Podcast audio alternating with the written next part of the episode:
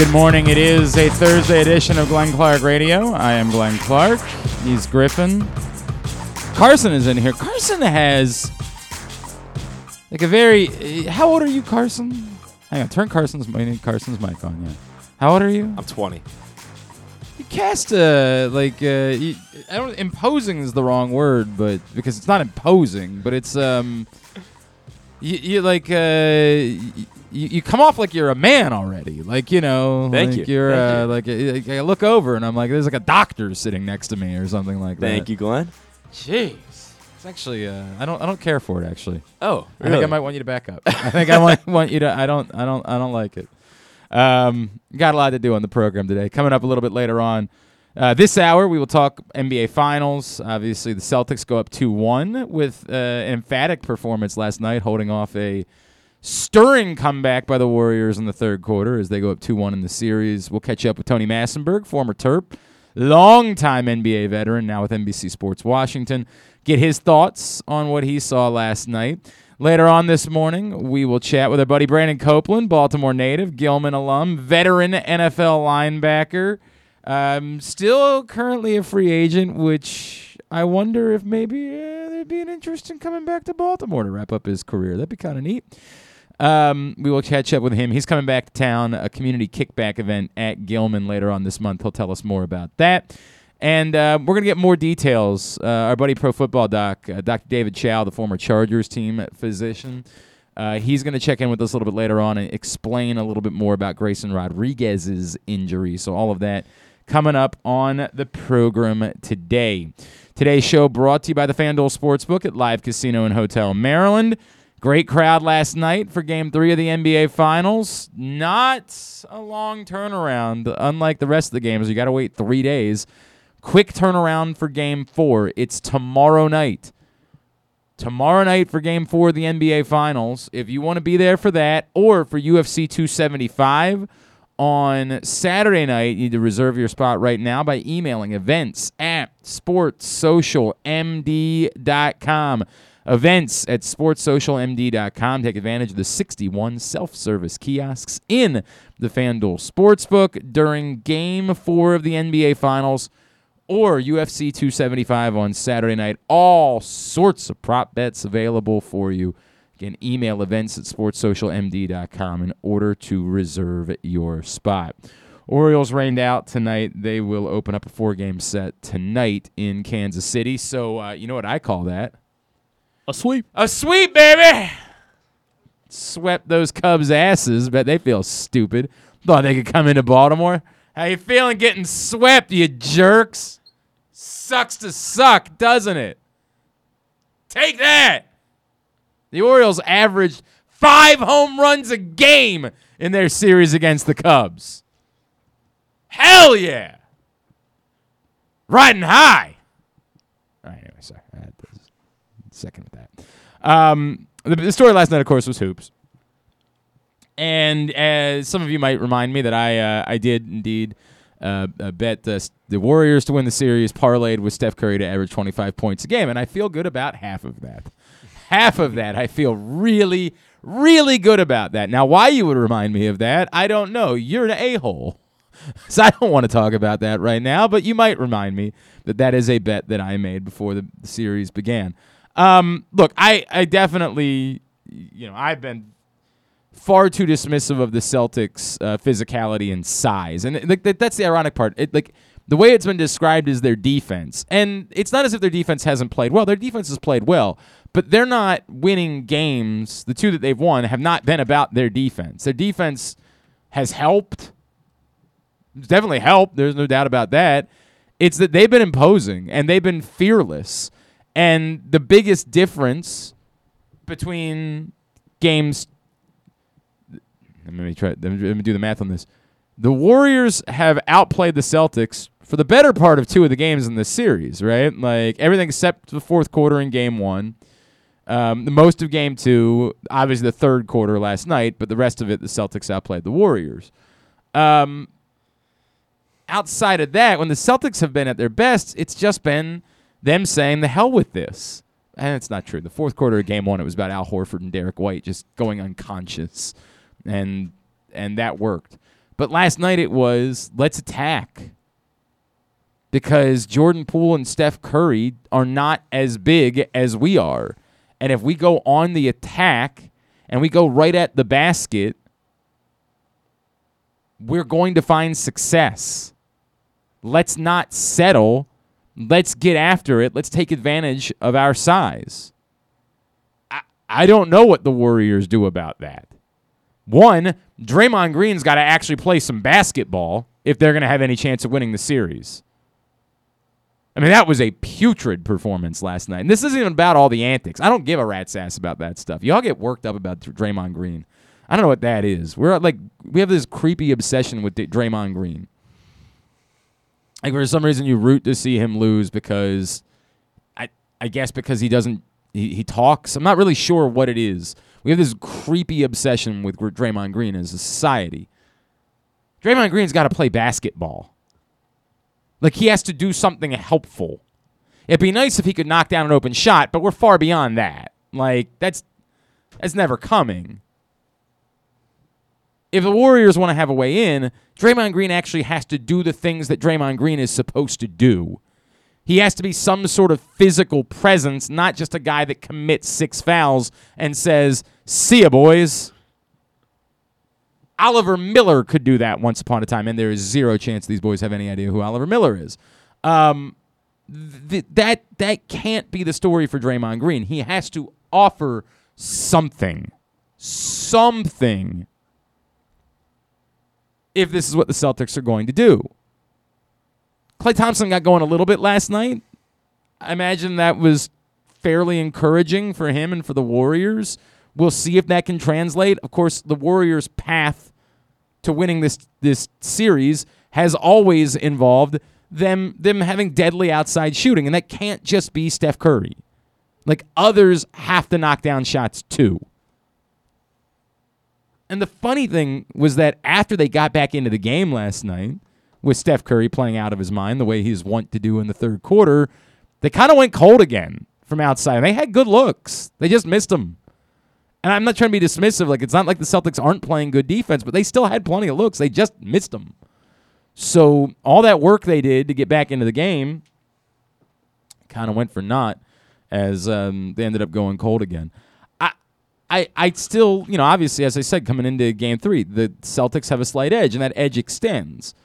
But Game Four is still really critical. The the notion that this means the Celtics are going to run away with the series, it's not that's not the case. It's the exact same scenario as it was in Golden State. If the Warriors can turn around, recover and win that game, all of a sudden they have a decided advantage in the series. Because they take back home home court and they would put things sort of on their bats, if you will, to win the NBA finals. What's going to happen? I, I don't know. I mean, again, I get it. It's a slight edge to the Celtics because they're up 2 1 and they've got home court. And I think it's fair to expect, uh, you know, Golden State should bounce back. Like Draymond Green is not going to have another performance like that. There's yeah, but we could say something like it's not even on again. Again, by the way, it's so funny. In the two games the Celtics have lost, Jayson Tatum hasn't played particularly well in either game that they've won. So to your point, yes, Draymond Green could play better, but Jayson Tatum could still play better too. Like he's still kind of not playing, certainly not playing the way we had seen him play in the rest of these playoffs. Um, he's playing fine. He's letting the game come to him. But the story last night was way more Jaylen Brown and Marcus Smart than it was about Jayson Tatum. Jayson Tatum has not been an elevated superstar in this series whatsoever, and we've seen plenty of signs that he could be an elevated superstar. So yeah, I think you're right. Draymond absolutely could turn around and play far better in game four cut down on the BS, play basketball, impose himself, be an imposing force, and that could go a long way. But I still think there's a chance that Jayson Tatum has a game where he could just go off in this series and score 50 points and be a difference maker because of it. So again, slight edge, slight edge to the Celtics. You have to give them. They're up two one. They're at home. Of course, they have a slight edge but I think it's a slight edge. Game four, I, we all want to project an entirety of a series. And sometimes you can. sometimes it's easy to look at three games, and even if one team managed to win one, you say, yeah, but look at who this team was what didn't have for that game, or look at how poorly they played, or whatever it is. And it's easy to say, hey, look, because of those reasons, it's pretty clear to me that this is the better team. I don't have that. What I have right now is the Celtics are the bigger and more physical team. By the way, the other weird bit we're doing is the bit where we're pretending like the the the Warriors are getting the benefit of the officiating. What a weird bit that is. Like I don't th- there's so much weird going on here. There's a weird where like we don't like Draymond Green and somehow for some reason that's like means part of the country doesn't like the Warriors because of it, forgetting that Boston is the single most unlikable city in the entire country. Like there's literally not a more unlikable city or unlikable fan base than Boston sports fans. I if they were playing Duke, I'd have to think about who I wanted to win. That's how unlikable Boston is. They're not. They're playing the Warriors, who have Steph Curry, the most likable star in all of basketball, and who typically play a pretty beautiful brand of the game. We're just, I, I guess there's this weird Draymond thing that's making people think like it's confusing as to who to root for in this series. It's not. One of them is Boston. You don't root for them. Ever. Have you heard of the Red Sox? Have you heard of the Patriots? Same city. Not a hard choice. Unless you're from there, in which case, again, you're probably not listening because you're busy being an asshole. Like, that's who you are. That's the entirety of that community. I, there's no way of getting around that. But I'm not telling you that I'm a huge Warriors fan either. In fact, I'm not. I know they're by far the lesser of the evils in this scenario. And yes, obviously, I bet a little bit on them, more on this one particular uh, parlay that involves them winning. So I would like to, I would like to win that. That would be that would be lovely. I'd prefer if that were the case. But I get it. Not everybody else did the same thing, and I can understand that. I'm I'm still befuddled, befuddled by how this is spun off to, and now the Warriors are getting all the calls which I think is specifically related to the idea that Draymond Green didn't pick up a second technical foul in game two when maybe he could have. Now, I believe as sports fans, we would far prefer if the players didn't get taken out of the games. Now, maybe I'm wrong about that. Maybe we all would rather watch the players get ejected and the last guy is on the bench playing each series. But I would vastly myself prefer for the actual players to remain in the games unless they do something so egregious that there's simply no choice. Like if you punch someone, and I'd be stunned by this, but if Steph Curry were to punch Marcus Smart, okay, eject him. I get it. I understand. But short of that, I would like to think that on the whole, we as the collective society would prefer that the officials do everything in their power to not remove players from games unless they absolutely must. So somehow we've conflated Draymond Green not getting a second technical foul in game two with the Warriors getting the benefit of the calls, which makes no effing sense. Because do we know which team is vastly more physical than the other? The one who's absolutely getting away with all sorts of contact. It's the bigger team. It's the team that plays more aggressive defense. A lot of weird things we're doing. Like like we're just establishing new realities for whatever reason. Oh, the Warriors. Yeah, the Celtics got to beat the Warriors and the refs. What are you talking about?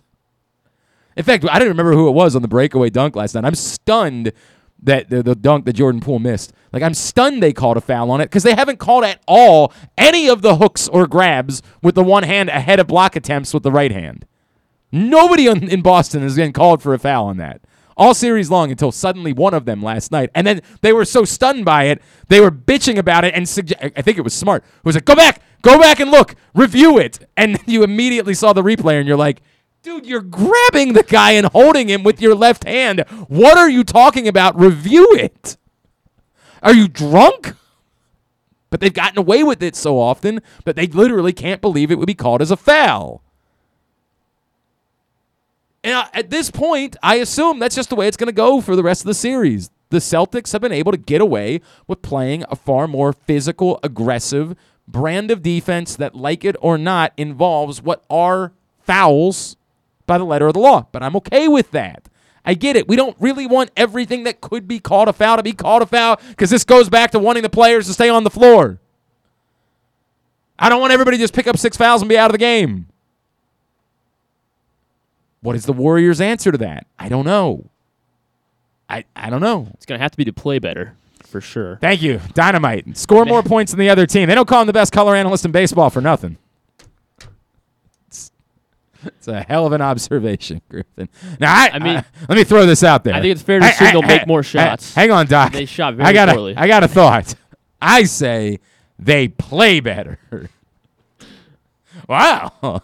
Why I'm here. We should probably call Steve Kerr. I bet he hadn't thought of that. That's why you're here. That's that's why he's here. That's the reason. Um, look, man, I you know I, part of it is going to have to involve them. You know, I say being more unafraid. It's not really about being unafraid because you can be as unafraid as you want when a dude that's six seven is stalking behind you. That dude's going to have advantage on you if you're not six seven. So I don't, I don't. Again, this goes back to me not Glenn Clark Radio. I don't have the answers. I don't know. And for a lot of people, it's why they believe, then they believe going into the series that the Celtics ultimately were the better team because they just looked and said, this team is bigger than that team is. And this team is able to play more defense because of it than that team is. And because of that, I'm convinced. Hmm. I mean, I hear you. If, if that was what you believe coming into the series through three games, you feel like your argument has been backed up. You feel like you've made a strong point and and we'll see. Uh, you might very well. It might be that you've been you'll be proven to be right. I the other thing too is if the Celtics win Game Four, the question becomes: Is the series just kind of over at that point? And I don't think that's necessarily the case. I you know, obviously we saw the Warriors blow a three-one lead just a few years back. Um, it helps when you have two of the games potentially being at home. It helps the idea that you can go home. If you win that game, you make it three two. All you got to do is win one game in Boston. Like it, three one, especially when then the t- that team what the, what the Cavaliers did, having to win two on the road in a three one situation, far more difficult than what the Warriors would have to do in a three one situation, winning two or to just win two at home and only having to win one on the road.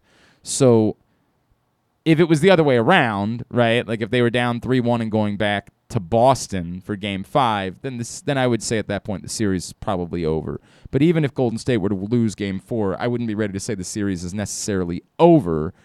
It don't look great, but I wouldn't be able to, willing to say that. We'll see what happens. Game Four again tomorrow night. Uh, quickly from Mountain Owings Mills yesterday, John Harbaugh says he expects Lamar Jackson to be there at the mandatory camp next week, and you know, we as we said all along, if that's the case, all's good. If that's the case, it is still quite possible that everything we've heard about this can be true, and Lamar Jackson can continue focusing on trying to win a Super Bowl and being unconcerned about making less money than he could make this season for whatever reason. He can just decide that he doesn't like money and he can play for the lesser figure that he will get paid this season than what he would get paid if he agreed to a deal.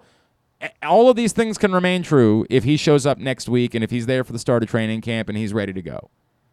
If all of that remains true, and presumably if he's there next week, he'll meet with the media and he'll be asked a lot of these questions. He'll be asked directly, Do you intend to show up at the start of training camp? And if he says yes, then, you know, obla di obla da, Desmond the Barrow of the marketplace, the whole thing, right? Like, we're all, all's good.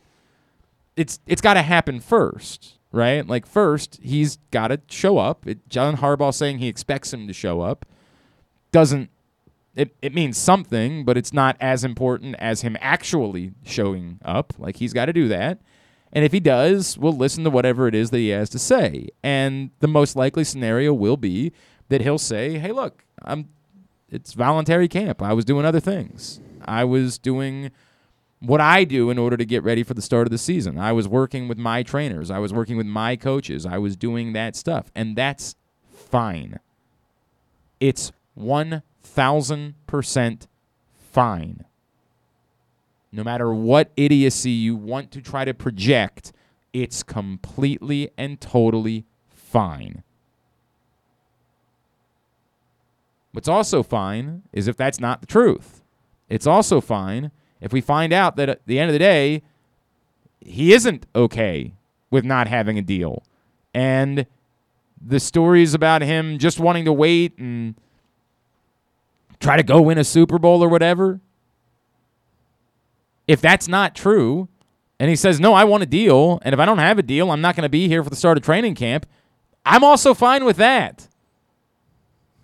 Because this makes less sense than that, as I've said a million times. It makes absolutely zero sense in the world that a quarterback is choosing not to use his leverage and just openly agreeing to play, for less money this season than what he would get if he demanded a new contract.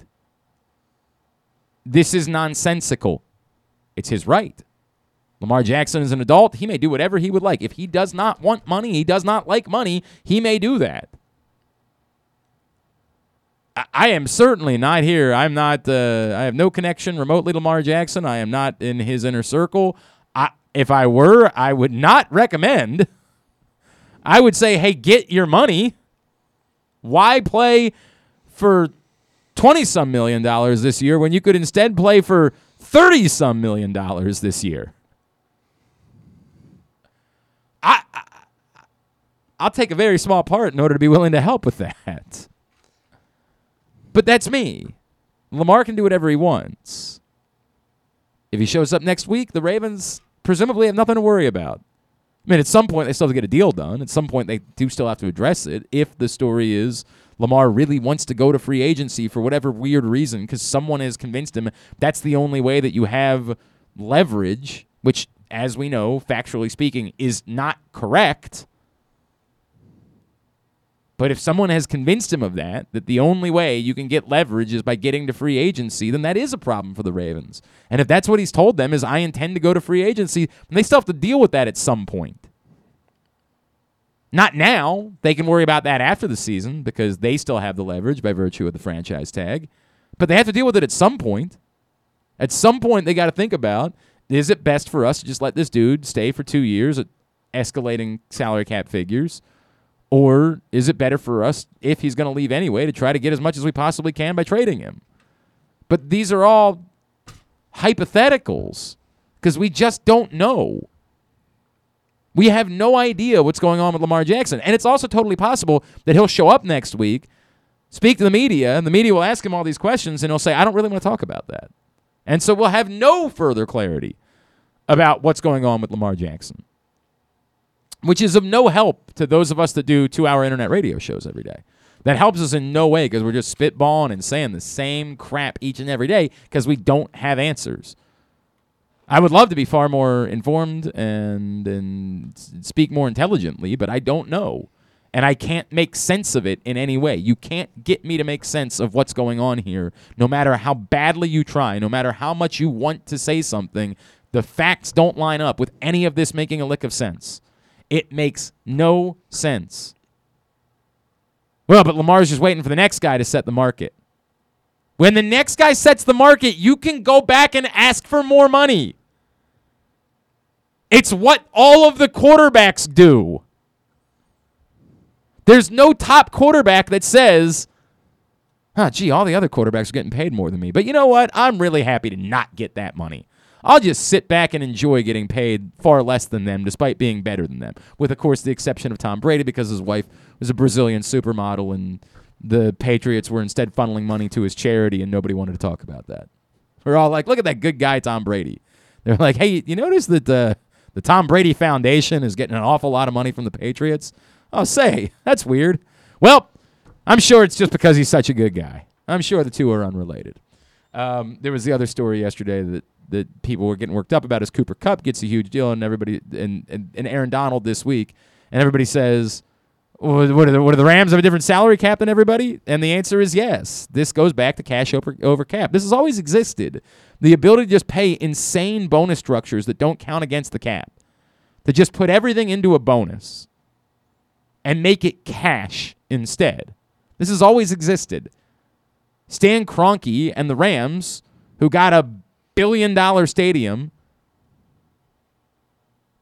was hell bent to get out of the St. Louis market because he realized, hey, there's a lot more money to be made in Los Angeles. Maybe I should be there. Took advantage of it and said, we'll pay insane bonus structures and we'll take it out of cap figures and we'll just pay more money than everybody else pays for football players. And everybody else can compete however they want to compete. We're going to compete the way that we want to compete. They got a Super Bowl out of it. Maybe before they gave Donald and, and Kupp more money, but they got a Super Bowl out of it. Who's telling they're wrong? Who's telling it's the bad way of doing business? It's not a way that smaller market teams are going to be able to do business. Steve Bisciotti is not that wealthy. The Ravens are not that wealthy. They can't spend like that in cap, sorry, in bonus money. Maybe makes it more embarrassing that like the Giants and the Jets have been so bad for so long because like they could do this to try to get better football, but they just don't. Um, and also, I think there might be an honor among thieves with these owners that a lot of them have sat back and said, well, look, we don't want to, we're trying to keep the costs down. We're not trying to spend the way that he's spending. I'm not sure. But um, I get why it is that we ask if the cap is real when we see things like that. And the answer, as always, is no, the cap is not real. I don't know why you keep pretending. Somebody says, eh, whenever, whenever there's a moment when somebody comes available and people start saying, well, I'd like the Ravens to go after him, there's always a group of people that think they're very smart that say, oh, you guys have no idea what you're talking about. The cap ramifications of that would never work. And then there's the next group of people who's smarter than that who say, there is no cap. There is always something you can do if you want a player. Always, always and forever a way to go about doing it. You just got to figure out what that is. And if you want to, which is the next part of the question. Today's show also brought to you by the print issue of Pressbox, which is only available for a few more days. Adley Rutschman is on the cover. Great story from Luke Jackson. Go pick it up right now at your neighborhood Royal Farms, any of the hundreds of locations around town where you find Pressbox. Read it all, PressBoxOnline.com. We'll talk more about the finals. Former Terp, former uh, longtime NBA forward Tony Massenburg joins us next. It's Glenn Clark Radio.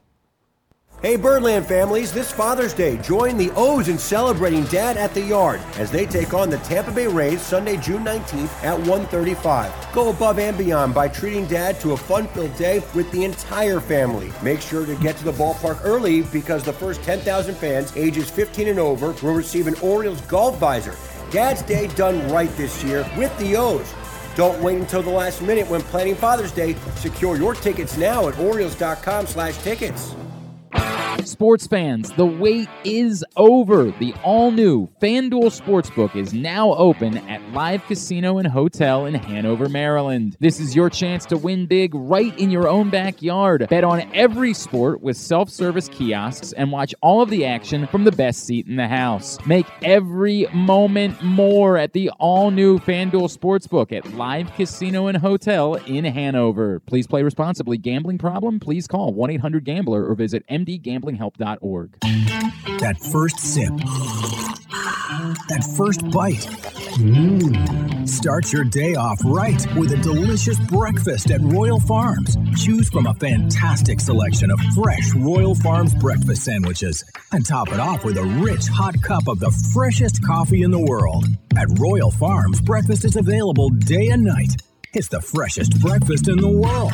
Real fresh, real fast. Royal Farms. Baseball is back, and so is the spring seasonal menu at Glory Days Grill. Start with the opener flash fried pork belly with our popular Korean number two sauce, and take a bite out of the Crunch Burger, topped with home run sauce, white American cheese, and house made chips. It also features irresistible options like a baseball cut sirloin with blue cheese, grilled shrimp with garlic butter, and a strawberry salmon salad. And then there's the closer, the Cracker Jack Sundae with a waffle, ice cream, and Cracker Jack. Snacks. This menu will be going, going, gone at your neighborhood Glory Days Grill. GloryDaysGrill.com to find out more. Great food, good sports.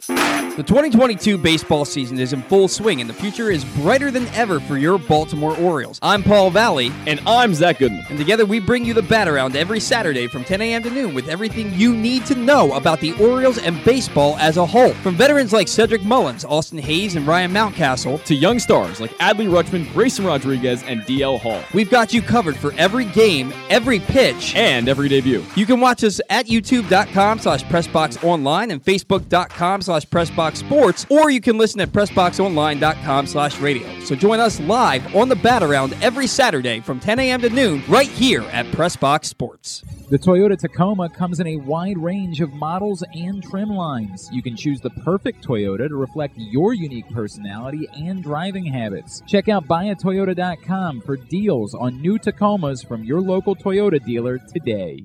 It's statistically proven that the show sounds better if you're not wearing pants. Like me, right now. You're listening to Glenn Clark Radio. All right, back in here on GCR. By the way, the PGA Tour did make it official this morning. Uh, Jay Monahan informed tour membership today that players competing without releases are suspended and ineligible to participate in tour sanctioned competition. Of course, that does not include next week's U.S. Open, which is not a PGA Tour sanctioned event that is governed by the USGA. So it also does not include the British Open. There'll be a decision that we made um, by uh, by those folks at some point. But uh, the Live Golf thing, which apparently got underway today, I was not the only one. I I guess I thought it was tomorrow. It was a Friday through Sunday thing, but apparently it got underway today. Um, those players have officially been suspended by the PGA Tour for their participation in that event. So that's what's going on there. What's going on in Boston is the Celtics are up 2 1 in the NBA Finals. By the way, uh, John Proctor said the only time I root for Boston is when the Patriots play the Steelers. I don't even root for them then. I just root for misery. Like I'm not I'm not rooting for anyone. I get it. It might be more directly helpful if the Steelers lose, but I don't root for it. There's just it doesn't happen. You'll never get me. I root for what happened in The Dark Knight Rises. Right, yeah, a lot of people will say that. Like you you would just want the world to end. Like we'd prefer it that way. A Bane comes out. Um, the Celtics are up 2 1, though. They are two wins away from an NBA title. Joining us now to tell us a little bit more about what he's seen in the NBA Finals. He is, of course, a former Terp, man who played in the league for quite some time. Now you see him on NBC Sports Washington. He is our buddy Tony Massenburg, and he's with us now here on GCR. Tony, what's up, buddy? How are you? I'm good. I'm good. Thanks for having me. It's good to chat with you, man. I am um I'm trying to figure out what the Warriors do because admittedly I don't like root for the Warriors, but I did put in a, maybe a wager that involved uh, Steph Curry averaging 25 points per game and the Warriors winning the title. What do they Right. do about the size issue? Like how I know that's why somebody would say, "Hey, idiot, this is why the Celtics were always going to win the series." Okay, fine, but I can't do anything about that now. So what do the Warriors do about overcoming the fact that the Celtics are just plain bigger than them and as many people as scream that the Warriors the ones getting the calls, the Celtics very clearly are able to play far more physically with this being the NBA Finals and no one has any real interest in being aggressive about uh, calling fouls. Well, the problem for the Warriors right now is that they lack production offensively outside of Klay Thompson and Steph Curry, and they're not getting consistent help offensively against a team like Boston, who is excellent defensively and really breaks your rhythm and, and makes you uncomfortable. You look at Steph Curry and Klay Thompson in particular. The Celtics have been playing very physical with both of these guys. I mean, they're making it difficult, and yet they're still finding a way. Steph Curry, in particular, is still finding a way to put up big numbers offensively, but it's taken a toll on him. And you look at Klay Thompson, who's clearly struggled this series and had one of his best games last night, and yet it still wasn't enough. Mostly because there was no production from Draymond Green, not a lot of production from Jordan Poole. These are guys that have to step up and play a pivotal role on the offensive end. And when you look at what Boston does defensively, because they're able to switch one through five, and they also bring off an, another excellent defender in Grant Williams, who can also make life difficult for the likes of Klay Thompson and some of these other guys. That's a real problem when you look at the offense. And you know, for me, I said this at the top of the series that the Boston Celtics had a real advantage on the interior. If they forced the ball into Right. the paint, as they started to do uh, later uh, these last uh, this last game in particular, where you just see them pounding the Warriors, who are a smaller team on the front line, featuring Draymond Green, who's been rendered relatively ineffective against the size of the Boston Celtics.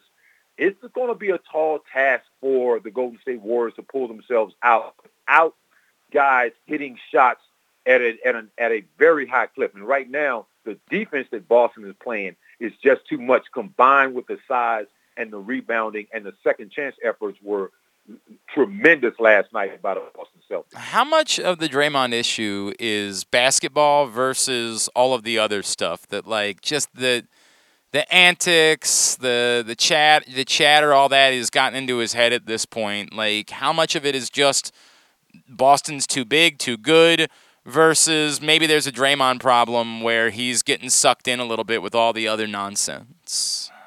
Uh, there's there's a slight issue with him uh, with the antics, but that is who Draymond is. I don't. I'm not paying attention to that. I don't think the Boston Celtics crowd is taking him out of his game as much as the size of the Boston Celtics is really affecting him. We got to remember now, Draymond Green has got several point. He's not a, a young player. He doesn't have the he doesn't have the same athleticism that he did his first three years in the league.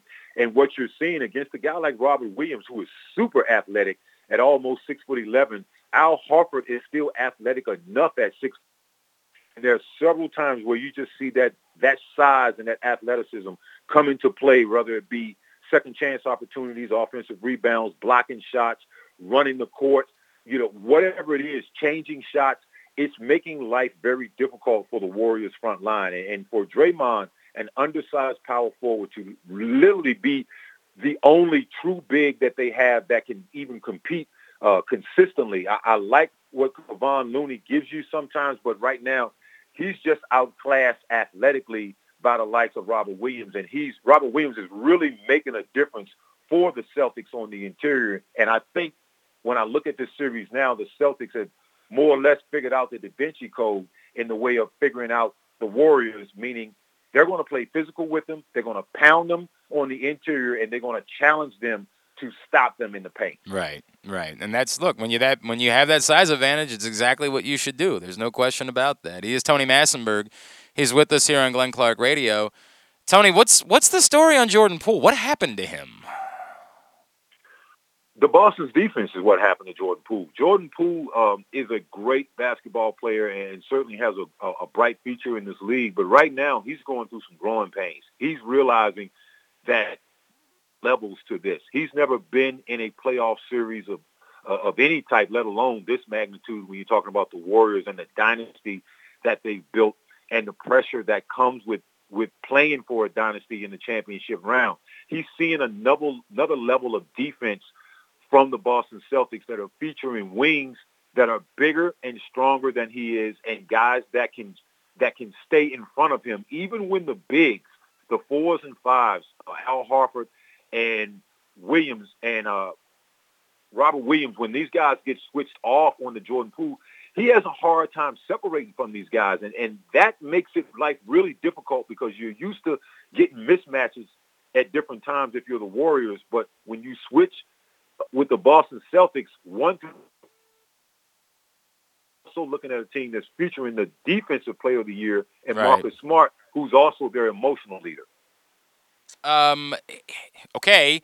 Is there still a chance that the Warriors could go out and Klay and Steph can just go nuts in Game Four and and and hit 33s and none of this matters? There's absolutely a chance. Yeah. Um, that the probability, though, I believe, has gotten slim uh, when we talk about going from game one to now game four because of the adjustments that the Boston Celtics have made. And right now, I'm looking at Steve Kerr and I'm questioning what is the adjustment that he's going to make. He's we've seen him make multiple adjustments plenty of time over the course of this organization's championship runs, but right now, uh, I, and I- again, I said this at the top of the series that this would be the most challenging team for the Golden State Warriors of any team they have faced defensively because they have never seen a team with this type of size that also has the ability to go back and score with them and can make shots from behind the three and are relentless defensively. So I, I, I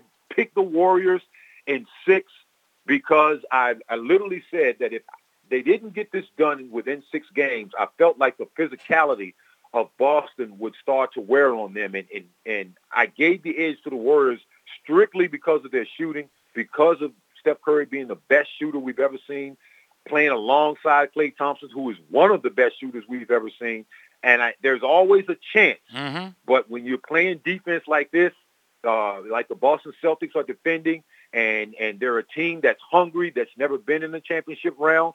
Um, as a unit, they see it, they can smell it, and you can see it in their eyes the way that they play. Well, and and you know, look, I, we talked earlier uh, on the show, Tony, about like yes, Draymond could play better, and yeah, Klay and Steph could just go off. There's still the other side of this, which is Boston's in this position despite the fact that like Jayson Tatum hasn't even been really like at all superhuman through three games. There's still a world in which he could play better than he's played so far.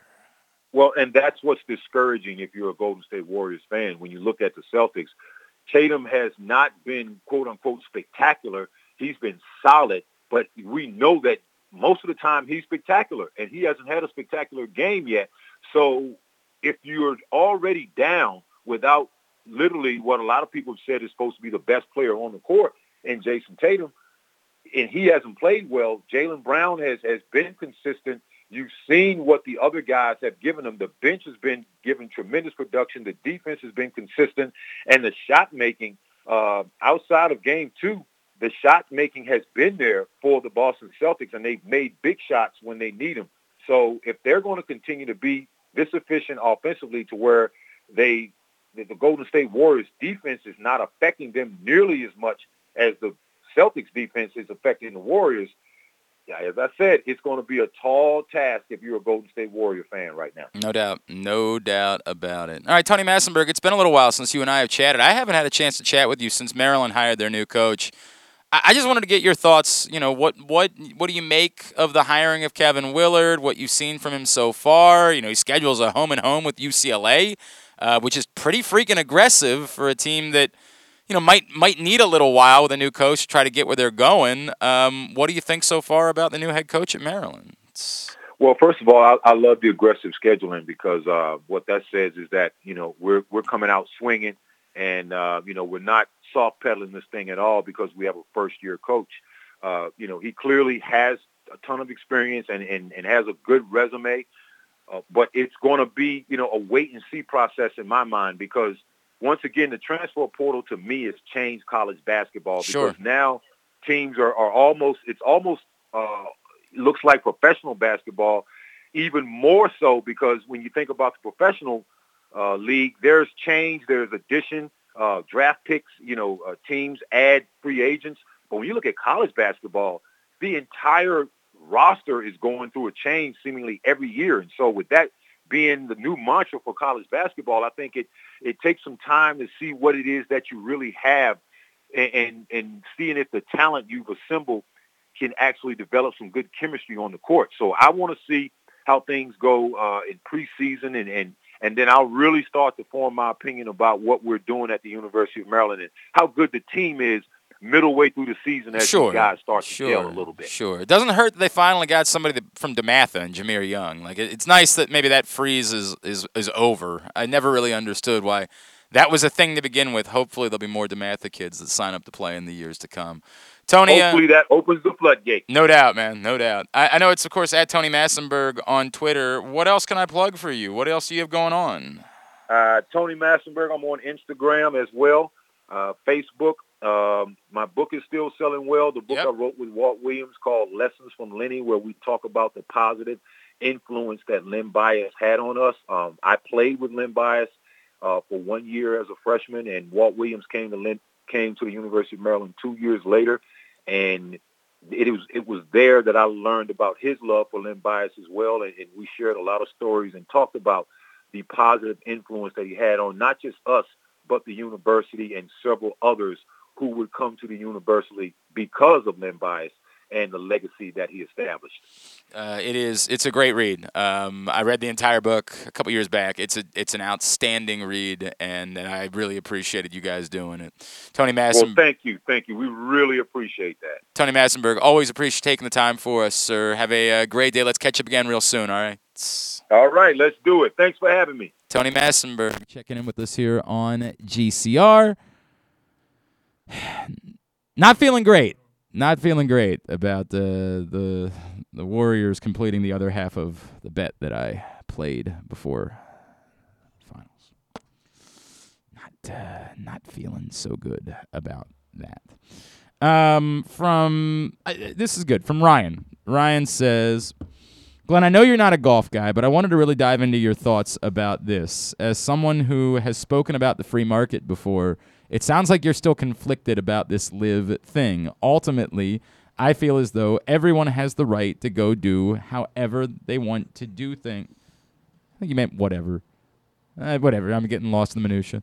However, they want to do things in order to make money, and that we shouldn't be in their pockets. If this is a better system for them, and economically it appears clear that they are, why does it matter? I know that people have accused others of whataboutism, but there is certainly something to be said for if we really knew all of the details of everyone we got our money from, we probably wouldn't be happy about it. Um, Ryan, you're right about a couple things in there. One, I am certainly in no ways does the future of the PGA Tour impact Glenn Clark whatsoever because I don't care. I'm not a golf guy. I will never care. There is, I will not watch a single hole of the Canadian Open. I will not watch a single hole of the live. I don't even what, what do they what do they even call their events? Do they even have a name for them? Is there a name for this thing in London, or is it just? I'm not sure. I genuinely have no idea. One thing I do know is that the purse for like a pretty much last place finish can be as much as like 120. Well, you get the, you, you get like an, an appearance astronomically just for playing. Whereas if you don't you make get. the cut on Yeah. a PGA Tour event, you don't get paid. Now you can still make sponsor money. There's still plenty of ways for you to make money, but you don't. From the event itself, you make no money if you miss the cut on the PGA Tour. right. I think they're officially calling it the Live Golf International Series. But like this specific event, I guess I guess, I guess it- yeah, it's just the, like uh, weekend one, maybe. I don't know. I don't know if this- What's do we know what city it's in? it's in London- London. it's in London, so I guess yeah. it's the international series, the London. But you're just Yeah, you, you don't you don't know that. it's just you're just London you're just, no, I'm you're just, just guessing. talking I'm, out I'm of your just head. speculating. Yeah, I'm just speculating. um, the I'll never care because I'll never watch these things. You guys know I watched. Um, I watched the. You know, I went out for Saturday when uh, the BMW was here, and I watched the the final round because it was here. If it wasn't here, I wouldn't watch that.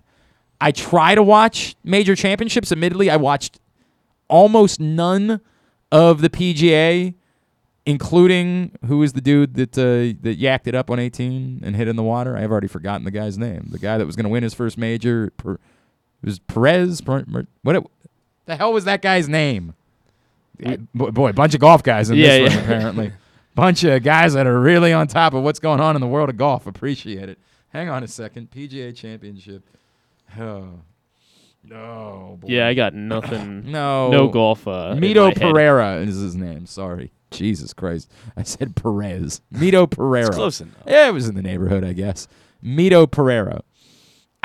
I was not watching because I had a radio show to do, and then I, I had something else I had to do that day. Um, but like I try, I try during major championships to tune in on Sunday, at least to have the ability to have the conversation come come Monday.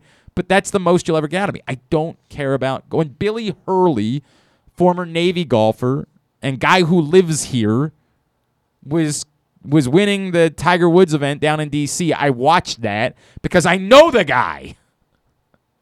But short of that, it ain't for me. So this really is of no concern for me. And I I shed no tears for the PGA Tour. I don't think the PGA Tour is some holier than thou um, institution within our country that that has to be um, protected at all costs. I think for the most part, they're probably insufferable and unlikable. But we still, the whataboutism doesn't work for me. The, yeah, but get your money doing whatever you got to do. If these guys can sleep at night, they can sleep at night. I mean, that, That's their business. But they know exactly what they're doing, and there's no getting around it. And again, the the bit that we do we try to say, well, yeah, well, there's things that aren't so great about America. You're damn right. There's a ton of things that aren't so great about America. I don't believe murdering journalists is at the top of the list. Now you can say there's there's decisions that have been made that are uh, questionable about um, military operations that have happened. You can certainly criticize this country and say, well, look, you know, the president of this country is going to Saudi Arabia to try to talk about gas. Well, I mean, we all want to pay stop paying six dollars for gas. So, like, you know, I'm not really sure what else we should be doing at this point. I mean, I, I I'm all let's talk about anything in order to get cheaper gas. You're openly going to work. Your paychecks are being paid by a regime that is purposefully trying to get you to whitewash their atrocities. There's no getting around that. There's no what about ism. There's none of that. If you're cool with that, you're cool with it. But ultimately, having no dog in the fight because I don't care about golf, I know what I'm not rooting for. I'm not rooting for the thing that is a sports washing effort by a heinous group of individuals, a murderous regime. I ain't rooting for that to succeed. Ever. I'm not rooting for the people that sign up to be a part of it. It don't feel good. And you can keep doing all the whatever you want to do, either because you like the golfers that are involved or I don't I don't know. Somebody would say, "Hey, you know, you care about tennis. What if the the tennis thing happened? It was the exact same thing." And my favorite tennis players, Carlos Alcaraz, Paula Badosa. I love Coco Gauff. If Serena Williams went and played on a Saudi Arabian tennis event, I'd be embarrassed for her and stop rooting for her. It's shameful. There's no getting around that at the end of the day. If the Scottish government was behind the Live Golf Tour, I wouldn't care. Go play in it. Break down. Fight the man. Do whatever you want to do. Make your money. But trying to get around the part where it is a terrorist regime trying to avoid that that has committed atrocities towards people because they're gay. Trying to get around that and just say, hey, go get your money, free market, blah, blah, blah, blah, blah.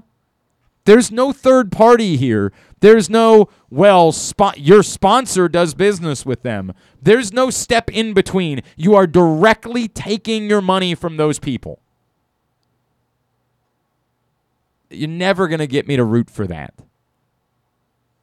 You're never going to get me on board. There's no libertarian, well, hey, you know, live and live and let live.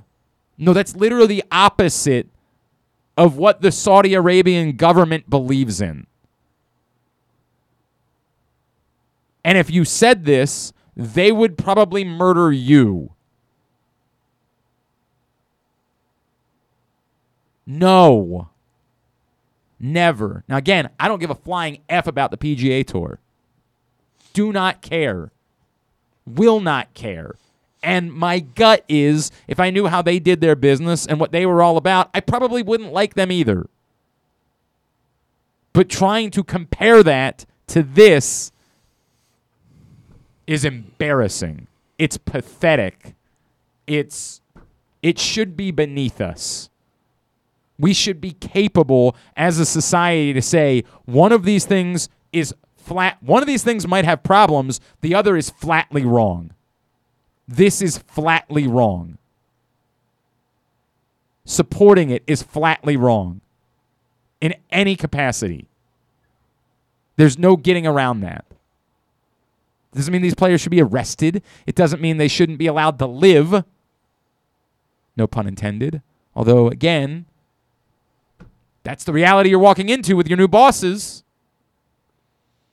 But it means it's wrong, and we should all be capable of loudly saying that and not trying to, well, yeah, but you know, they're just guys trying to make some money and blah, blah, blah. No, we should be able to step in and say, there's a reason why you don't do this. Even if it'll make you more money, even if it sets you up for generational wealth, we should all be capable of saying, no, I wouldn't want to do that. How corruptible are you? It's the question that I thought Justin Fenton and We Own This City was demanding we a- a- answer. The subplot, I've talked about it with Justin. If you read the book, I, I know a lot of you watch the, the series, but if you read the book, which is brilliant, there, and it's it's just a telling of facts, there is a subtext there, and it's how corruptible are you? And we're getting our answers. A lot of us are really corruptible because we're not even getting a penny. But yet we're going out of our way to defend others who are. Instead of stepping up and saying, no, this isn't okay. Today's show also brought to you by your local Toyota dealer, buyatoyota.com. Whether your focus is luxury and comfort, convenience, technologically advanced connectivity, sporty performance, and aggressive styling, we've got the perfect Highlander for you. Check out buyatoyota.com for deals on new Highlanders from your local Toyota dealer today. Things that are okay is when someone from our community comes back and does good work. NFL veteran Brandon Copeland is coming back to town. We're going to chat with him about it next. Glenn Clark Radio. Are you ready, soccer fans? This summer, the English Premier League returns to Baltimore. Arsenal, Everton, square off in the Charm City match, July 16th, under the lights at M&T Bank Stadium, home of the Baltimore Ravens. This is your only opportunity to take in a Premier League match this summer in the Mid-Atlantic region. Individual and group tickets are on sale at baltimoreravens.com. The latest edition of Pressbox is available now. On the cover, Luke Jackson profiles Orioles catcher Adley Rutschman, diving into where his passion for baseball and for catching comes from and how he uses that passion to elevate those around him in the Orioles organization. Also inside, Bo Smolka takes a look at how the Ravens' 2021 draft picks can make progress in year two, and Glenn Clark offers a very unique tribute to former rival Mike Krzyzewski that all Maryland fans can appreciate. Pressbox is available for free at over 500 area locations, including 60 Royal Farm stores, and you can always find the entire edition as well as the best daily coverage of the Orioles, Ravens, and Terps at PressBoxOnline.com. That first sip. That first bite. Mmm. Start your day off right with a delicious breakfast at Royal Farms. Choose from a fantastic selection of fresh Royal Farms breakfast sandwiches and top it off with a rich hot cup of the freshest coffee in the world. At Royal Farms, breakfast is available day and night. It's the freshest breakfast in the world. Real fresh, real fast. Royal Farms. Hey, B More. The Orioles 2022 Birdland Summer Music Series presented by Miller Lite kicks off Friday, June 17th with Flo Rida. After the O's take on the Tampa Bay Rays, stay for the post-game concert and watch Flo Rida perform live from the infield. The concert is free to all fans who attend the game, with the option to add special on-field access. With hit singles like My House and his latest single, Wait, what better way to watch Flo Rida perform live at Camden Yards on June 17th? Buy tickets now at Orioles.com slash music. Sports betting has come to Maryland, and we're ready to help you win some money. Tune in for Simply the Bets every Tuesday morning at 1140. FanDuel Sportsbook Assistant GM Leon Twyman and VSIN's Aaron Oster join the guys every week to give you all of the info you need and offer you a few winners. And every other Thursday at 1140, tune in for Weekend at Bookies as Andrew Stecca and Alloy Sports Brad Kronthal help make you some money for the weekend. So come win some money with us on Simply the Bets every Tuesday and Weekend at Bookies every other Thursday. Brought to you by the FanDuel Sportsbook at Live Casino and Hotel Maryland. Listen at PressBoxOnline.com slash radio. Watch at YouTube.com slash PressBoxOnline.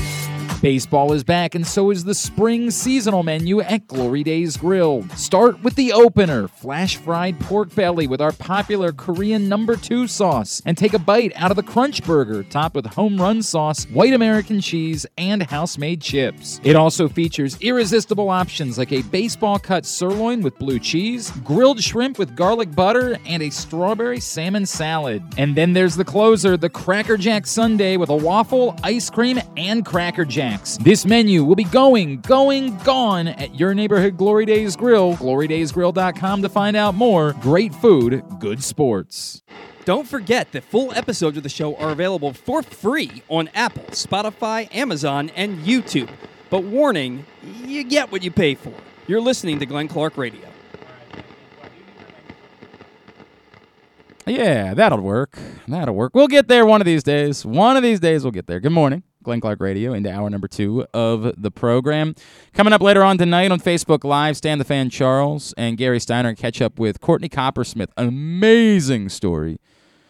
She is superstar pitcher for the UMBC softball team, and I mean that. Like she is nationally relevant. Um, she's so overwhelmingly dominant, and she's coming back for another year to pitch at UMBC while she also pursues a PhD which is very different than my own experience when I was a student at UMBC. Very, very different.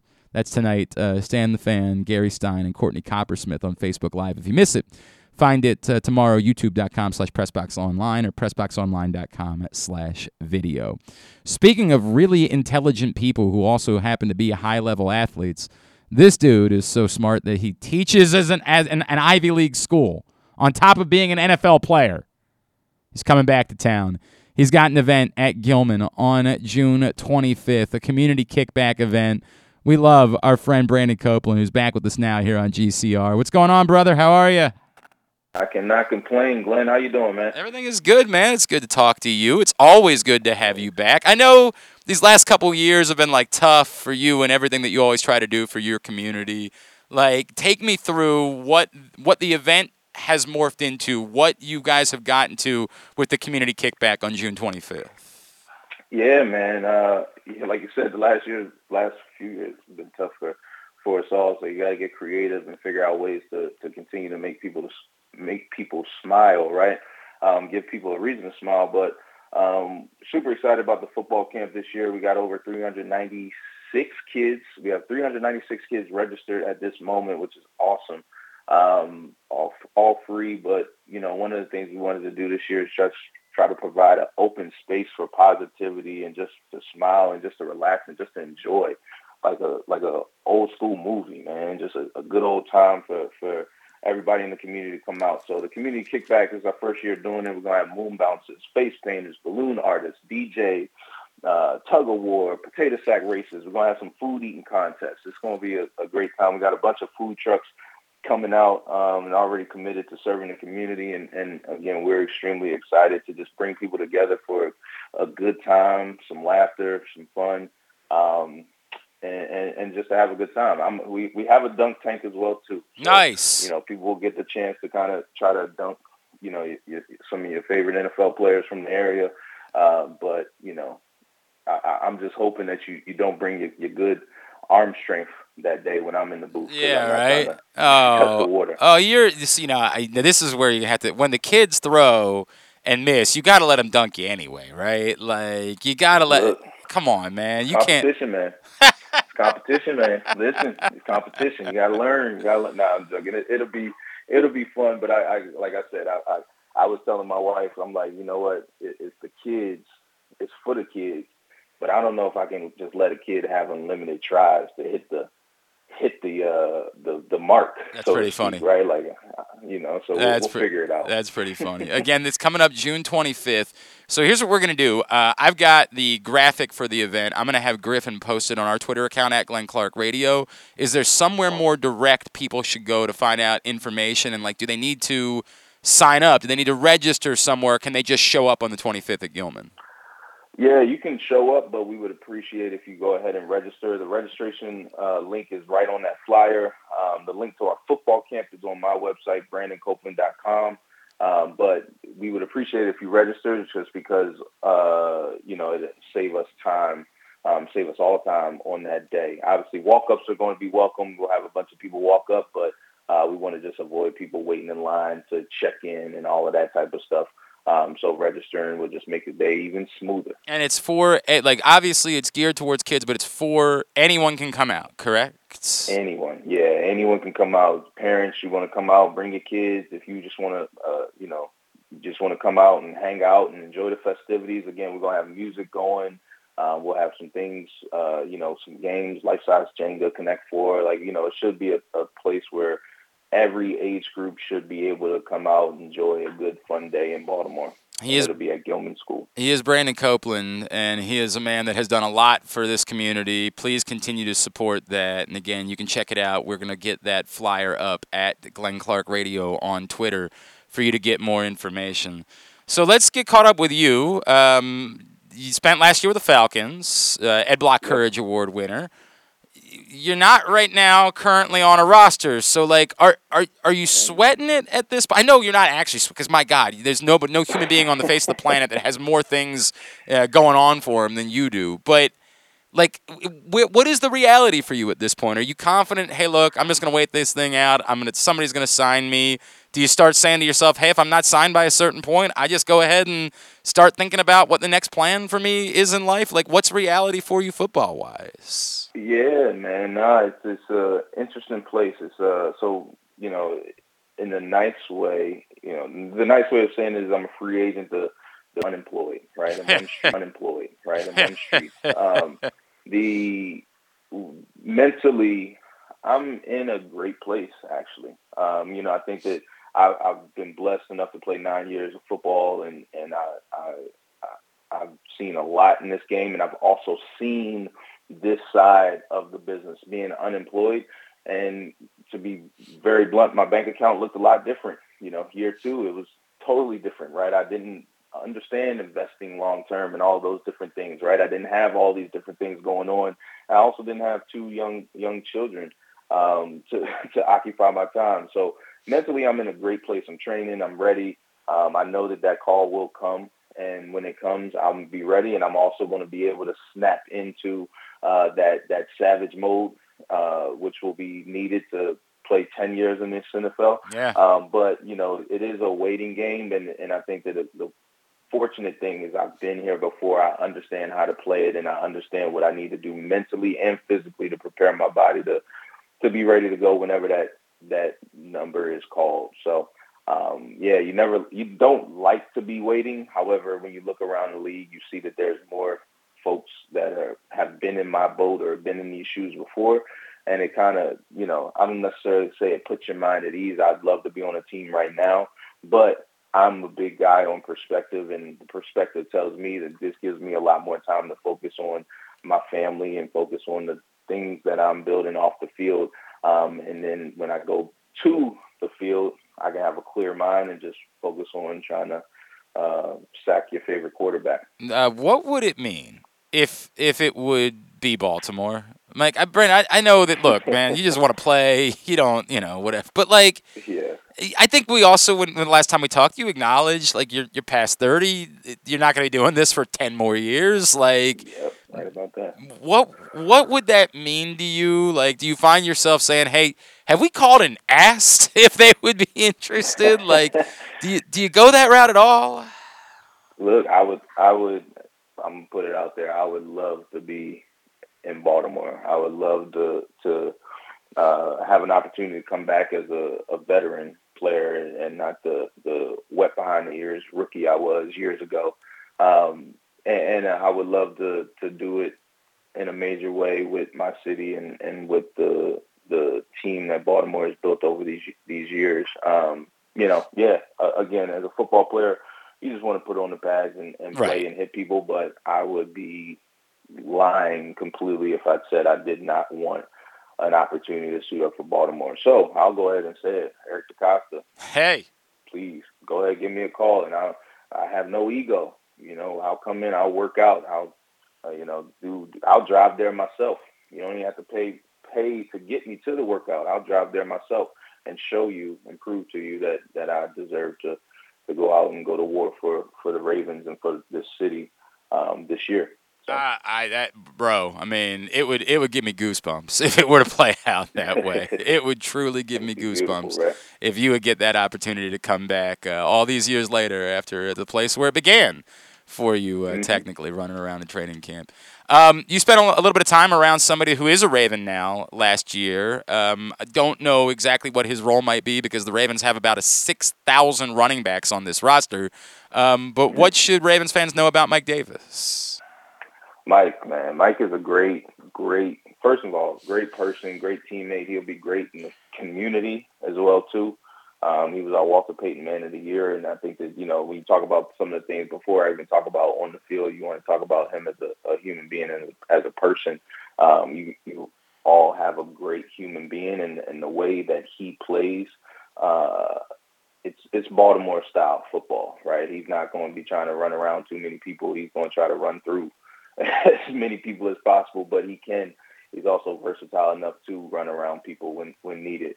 Um, and then you know, again, in the locker room and on the field, again, Mike, you, you can't say too many. Uh, you can never say too many great things about him because again, he is the the exemplary professional, uh, and, and he's going to be the guy that makes the, the teammates around him better in the locker room better, and, and he brings nothing but a, smile and, and great energy to, to work every single day. So um, I'm excited to see him in the purple and black and uh, watch him do his thing this year. I um are are you sure he's human? Like I saw like his his legs. I'm I'm I'm not certain that can be I, I realize that like you guys professional athletes are a little bit different than guys like me, but I just didn't realize that human beings could look like that.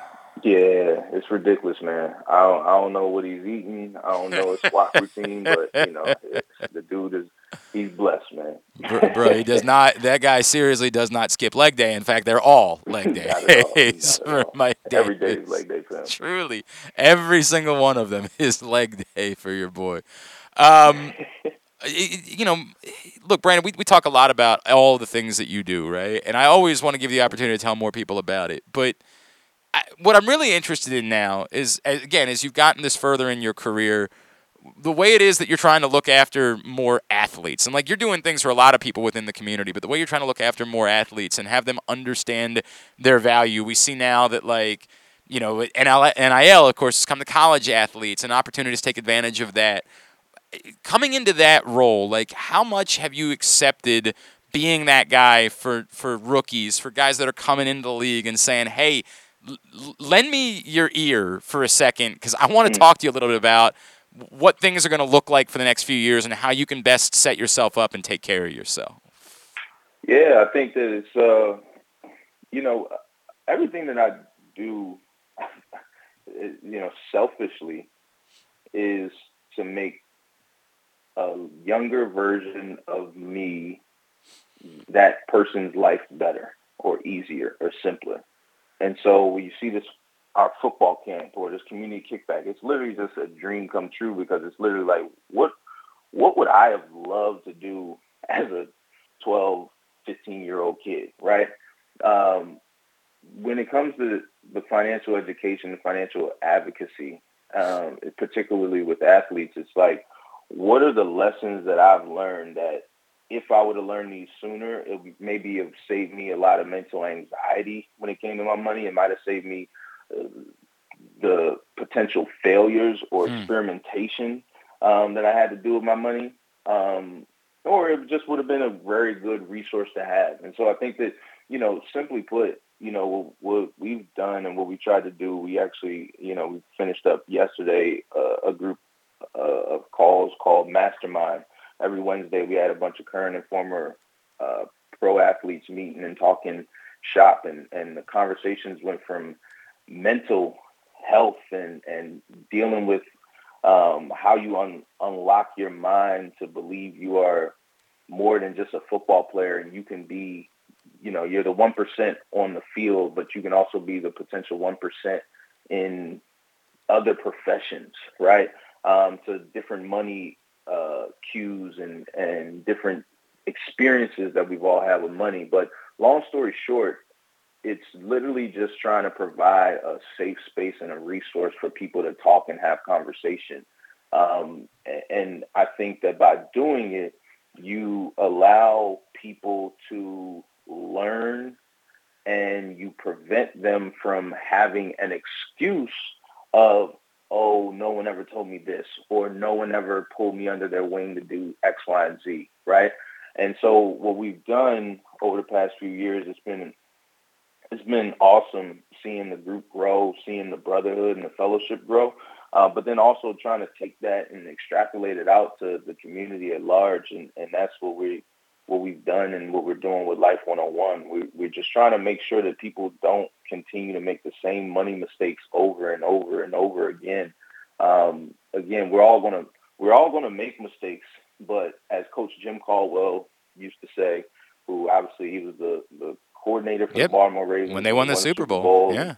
He was my head coach in Detroit. You know, uh, he said a, a, a smart man learns from his own mistakes. A wise man learns from the mistakes of others. Hmm. And so if we can all do that, learn from the mistakes of others, then it allows us to, when when it comes to our money, keep preserve as much of it as possible, invest more of it, take more of it and spend it on yourself, spend it on your family, spend it on your community, right? As opposed to losing it trying to do it the wrong way or trying to learn this thing yourself, right? We're, we're taught everything else in life. We're taught about history. We're taught about math. We're taught all these different things, but we're not taught about our credit. We're not taught how to re- invest uh, your portfolio in a smart way to save for retirement. We're not taught about life insurance, right?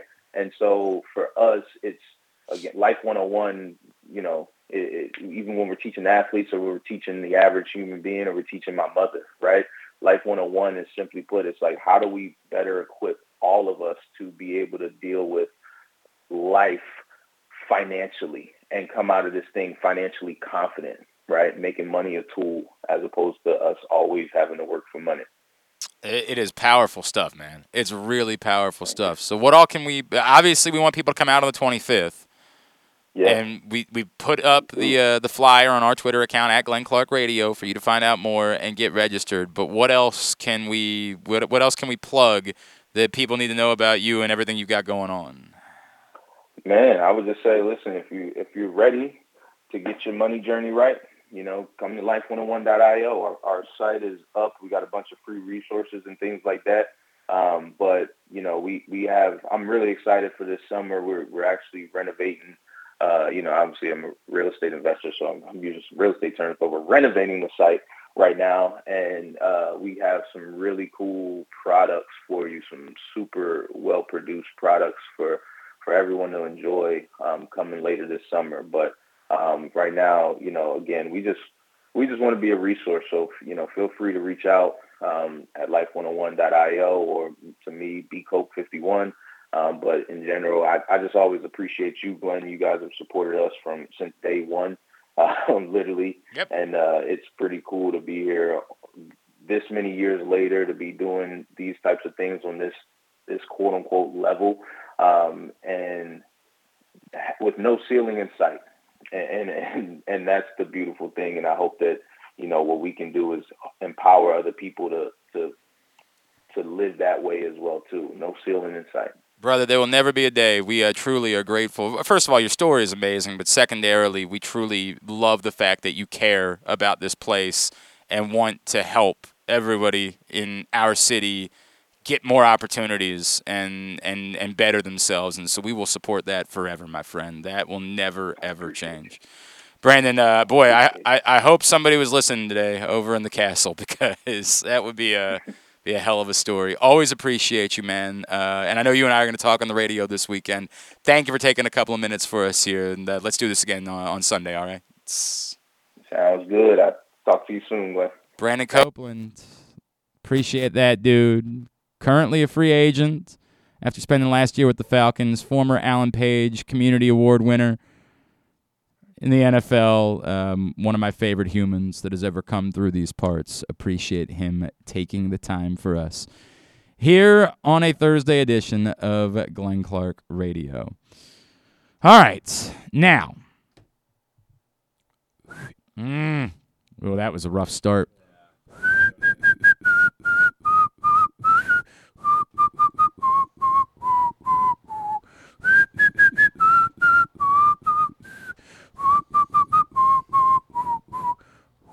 Oh, oh, fell off at the end. We should get a recording of that. No, Yeah. no, it's part It of the was bit. Well, good. so we can, Last we week can was play good. that every time. We can play it every time. so No, don't no, have no. to Part, whistle. part Last of the week it bit was is to good. see if I can actually deliver or not. Oh, okay. That's part of it. Oh, it's time for Young Utes. Young Utes brought to you by Glory Days Grill, where the spring seasonal menu has about one week remaining.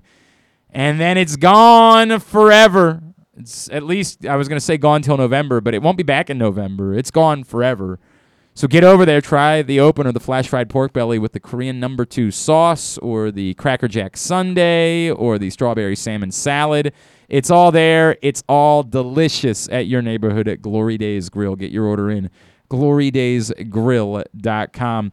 Hey, uh, so before we get to Young Utes, Carson, you have started a TikTok page? Yes, follow Glenn Clark Radio on TikTok. So ha- is it if I go to TikTok.com slash what? Glenn Clark Radio. But it does it okay. It should come up, I think. Let's find out. Let me uh, get that answer.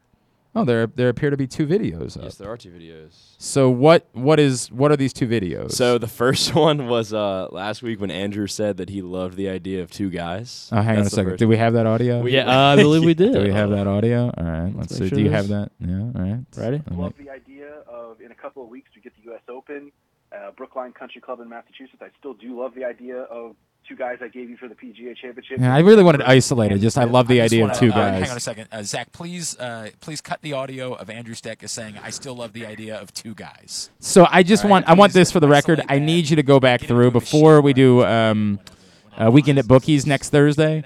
I need you to go through the audio and just pull out specifically, no context whatsoever. I just specifically need Andrew Stetka's saying, "I love the idea of two guys." Okay, I can do That's that. really important for me. I'm gonna have Griffin. I'm gonna have Griffin Okay, because I just need the audio on this Got it, one. got it. I just need. I love the idea of two guys. Because I think we're going to somehow uh, incorporate that moving forward when Andrew is a part of the program. Uh, he loves the idea of two guys. What's the other one? Uh, the second video was uh, a pretty interesting discussion that went down. Uh, there were Yeah. some there were some gambling odds discussed for Glenn to wear certain clothing items like turtlenecks and sweater vests. oh, oh, yeah. I'm not. so I'm not much of a. I'm not much of a uh, a, a turtleneck man. sweater vest on the other hand. Sweater vest, oddly enough, and it's ironic, right? Like I do own two sweater vests, There you and go. there's some irony involved. Um, there was a story that involved a young. La- I, I think we've all. We, I was young. I, l- believe it or not, I was young once, and one night I wore a sweater vest out, and everybody made fun of me because this is. I'm trying to think of what year this would have been. 2003, 2004. Everybody's like, "What are you, 80?" like. I'm like, oh, I'm just wearing a sweater vest out for a night. And we somehow all ended up back at this girl's place who, um, And she loved the sweater vest. yeah. Okay. Really? Yeah. Okay. okay. Was really into the sweater vest. And I, what I, the part that I didn't know is she was also into me. And I didn't know that at the time. And we were playing some sort of game. I mean, it probably was Flip Cup or, you know, whatever it is that we were playing at the time. I don't know what the young Utes play now. I don't know what the popular drinking games are. Um, but whatever we were playing, she was like, let's put a bet on this. And I was like, okay, like what what did you have in mind? And it somehow involved her like if she lost, she was going to come back downstairs wearing nothing but the sweater vest. And that was a very fruitful night for young Glenn Clark. It was a very pleasant night in young Glenn Clark's night life. Like it was a night I I think quite fondly of. and the sweater vest became kind of like a, a part of the story moving forward. Well, then I understand because your love for of this sweater particular Yeah. night, right? some positive memories yes, associated with, this with the sweater particular vest. yeah. night associates with a, a really a, a seminal night in my not a seminal. I mean, it was a lovely night. It, it was it was really everything about it was quite lovely. Um, so I associate positivity with said sweater vest. So I have brought that sweater vest. I think it's gone now. It's been nearly 20 years, but I have brought that sweater vest be out. framed. It should have been framed, frankly. Frankly, it should have been framed. Uh, unlike uh, there was another young lady who in my this is a true story. This is a straight shoot. There's another young lady who thought that I would like it if she w- I had I had an autographed Juan Dixon jersey that was in a frame. Now, when you're in college, you don't like bother. A lot of times, things are just sort of like I had it framed, but it was just sort of like lying Laying up on the wall. It Yeah. wasn't. It was like leaned wasn't up against the wall? Right. Yeah. Like it wasn't actually hanging up anywhere. So she apparently must have thought that like I don't know. I, I don't know what she thought. But I came back one day and she was lying in the bed in her underpants and the Juan Dixon jersey. And I was like, she thought that I would be very turned on by this, but believe it or not, I did not want to have uh, relations with Juan Dixon, who I love, great respect for, but I did not have sexual feelings for Juan Dixon. And you can't get that jersey messed up. And that Yeah, was the other part of it. Like, right, like she was wearing an autograph. Now, again, it's an autograph Juan Dixon. It's not like it was ever going to be, you know, some thousand dollar value, but it was something that sentimental Yeah, it meant Yeah. a great Yeah. deal to me at the time because Juan Dixon had led Maryland to a national championship, and so I, I, I th- if I remember correctly, the story went take that off, and she again thought that I meant that in like a sexy way. She thought like it was all kind of part of the deal, and I was like, no, you. What are you? Why would you think? That would be something that you'd be allowed to do. I felt far different about that than I did the sweater vest, which again I have I have a lot of pleasant connotations within my life. I you all did not need to know these things. Wait, so she So- took the jersey out of the frame to She took the jersey. When I say it was framed, like it was it was not like I spent like a thousand dollars on a frame. I got, you know, like a Walmart frame or something like that. Because I was a college Yeah, student. I was I was poor. I was cheap. And so it all it really took was her like moving twisting two knobs and the back of the frame came off. Like it wasn't as if she had to go through she wasn't like a, you know it, this was not like the Mona Lisa situation from a week Yeah, ago. yeah. Like there was not a lot of effort that had to be put in in order to get this frame out. So yeah, I was I was not happy about that. Still, you know, a, a nice young lady, and then I hope she's doing well. But um, not thrilled about that decision. Very thrilled about the sweater vest. The sweater vest remains. In fact, it was awkward because I've been I'm still friends with that young lady to this day, and she'll like every now and then be hanging out. She'll make like a sweater vest joke, and uh, my wife will be there. Oh, and I'll be like, "Hey, maybe not now. Not- like, not my time." wife might ask me a question about that later. Like, she might say, like, "Hey, what's the whole sweater vest thing about?" And then I, what am I gonna do? I got to come up with a very elaborate lie about sweater vests. I don't know a whole lot of It's things about do. sweater vests. Exactly right. All right, so this has been the important part of the conversation. The moral of the story is uh, search Glenn Clark Radio on TikTok, and you're going to be posting more Yes. TikToks. Yeah, I guess just- it means we have to do more just funny clips, just Wait, clips. You have to keep being all right. stuff. Like, Yeah, Glenn, you gotta puts keep- a lot of you- burden on you me. gotta keep being funny. Jesus Christ! I got to prepare material for for your TikTok. A- At Glenn Clark Radio on TikTok is where you find us now, and it probably. It, I don't know. We'll see. We'll see how it goes. I'm just not sure that my brand is for. By the way, this part right here might be today's TikTok. Yeah, oh, is me talking about most how right. definitely will Like. I'm not. A, I just don't know that my brand lines up with the TikTok brand. See, I would argue that it does. I think Griffin, you can. There's a Yeah, lot of yeah, I podcasts and, and radio show and TV show Just- just people just on Tik- talking. Yeah, people just talking. I thought it was a lot of dancing. I thought it, was a lot it of depends. that. It It depends. depends. Yeah, like kind of how you interact with it. yeah, if you like, if you The like, way- This dan- is- if you like dancing and you like dancing. This is videos, something I you'll kn- see dancing. I know videos, as a but that's fact. not me. So. I will never follow Glenn Clark Radio on TikTok because it would require me to sign up for TikTok, and I will not do that. Nothing wrong with that. You can create a dummy page so it looks like I'm following Glenn Clark Radio on TikTok, but I will not be doing it because that will not become a part of my life. I've got way too many vices, bro. I got a, I got a every day. I got a hurdle. I got a wordle. I got a your hurdle. I got a Quordle. I got way too much. I call it the grand slam. If I get all four, I feel like I hit a grand slam for the day. But I'm not adding more. I will not have more of my life be sucked away. I can't do it. All right, so I'm going to definitely start doing We'll have to trick It's him into dancing at some point. God damn it! Don't get me involved with this crap. Or a challenge of some sort. We'll have to do a like challenge. Eat a Tide Pod or whatever the f it is. Fifty likes and Glenn will do a dance of your choice. God we'll do a it, poll that's on not the happening. on the It's not the, happening. All right, what do you got? What do you got? Three stories. All right, what let's are the, do what are this. the young Utes talking about, Carson? All right, so there have been multiple people who have reported sighting zebras in California. And so these have all been like on open land on people have been driving on the highway and have been spotting zebras in these open fields. And come to find out, uh, this guy has been domesticating zebras. And well, that can't be legal. I don't think There's no is. way that's legal. And some of them have gotten out, and so now there's loose. right, because there's that loose can zebras happen. in California. That's now. a big. Pr- By the way, of all It, what, what a place to be right now. Gas is like a thousand dollars a gallon, and then oh, by the way, there's fires every other day. And hey, if you survive all that, maybe a zebra will come and attack you on the road. What is happening to the? Is he being arrested? I don't know. he- I don't know if they've. I need. I don't know I if they've need more. I don't know if they've done anything to What, him what yet. do you have a story that you actually pulled up, or That is this the- just a loose thing that you found? Like that was the story. But what? What is the this? article was not long. It was a, the. there were Marie, where does it come from? Let me find it Oh again. God! For God's sakes, Carson, come on, we got to do better. Is this a video of the zebras? Yeah, they're Where just they're just walking across a dirt road in California, I guess. I mean, they seem docile. Like they seem to just be Sure. chilling. Well, if they're domesticated, then they should be. Yeah. But this- a this is little basically just a aggressive, horde. right? like, look, I am all for. You remember, help, that, remember help- that movie Racing Stripes? No, You guys ever I most certainly do not. What? What in the f was That, I guess it was a really. Stripes? It was like a zebra that became a racehorse, Oh, and there, his best friend was like a fly. It was definitely a kids movie. Yeah, I Yeah, remember uh, yeah, liking it. it. Definitely a kids movie. Of course, you liked it. Um, hang on a second. I gotta find this. The, the, the guy's got to be in. He's got. Yeah, like, that, that's not legal. this can't just be okay. Like I'm all for trying to do wonderful things for animals, but you can't just decide I'm going to domesticate zebras and nothing will go wrong. Like you, that can't be the answer to this question. Um, so- Zebra King. It's like Tiger King. second. Yeah, thank you. Uh, d- dynamite, dynamite. Incredible tipping. Uh, from the San Luis Obispo.com, the Tribune. I believe it's the San Luis Obispo Tribune. Encounters with wildlife in the mountains above Santa Barbara are not uncommon. Spend enough time, and eventually you're going to see a coyote or a bobcat, a rattlesnake, maybe even a mountain lion or a bear. One certainly doesn't expect to see a zebra.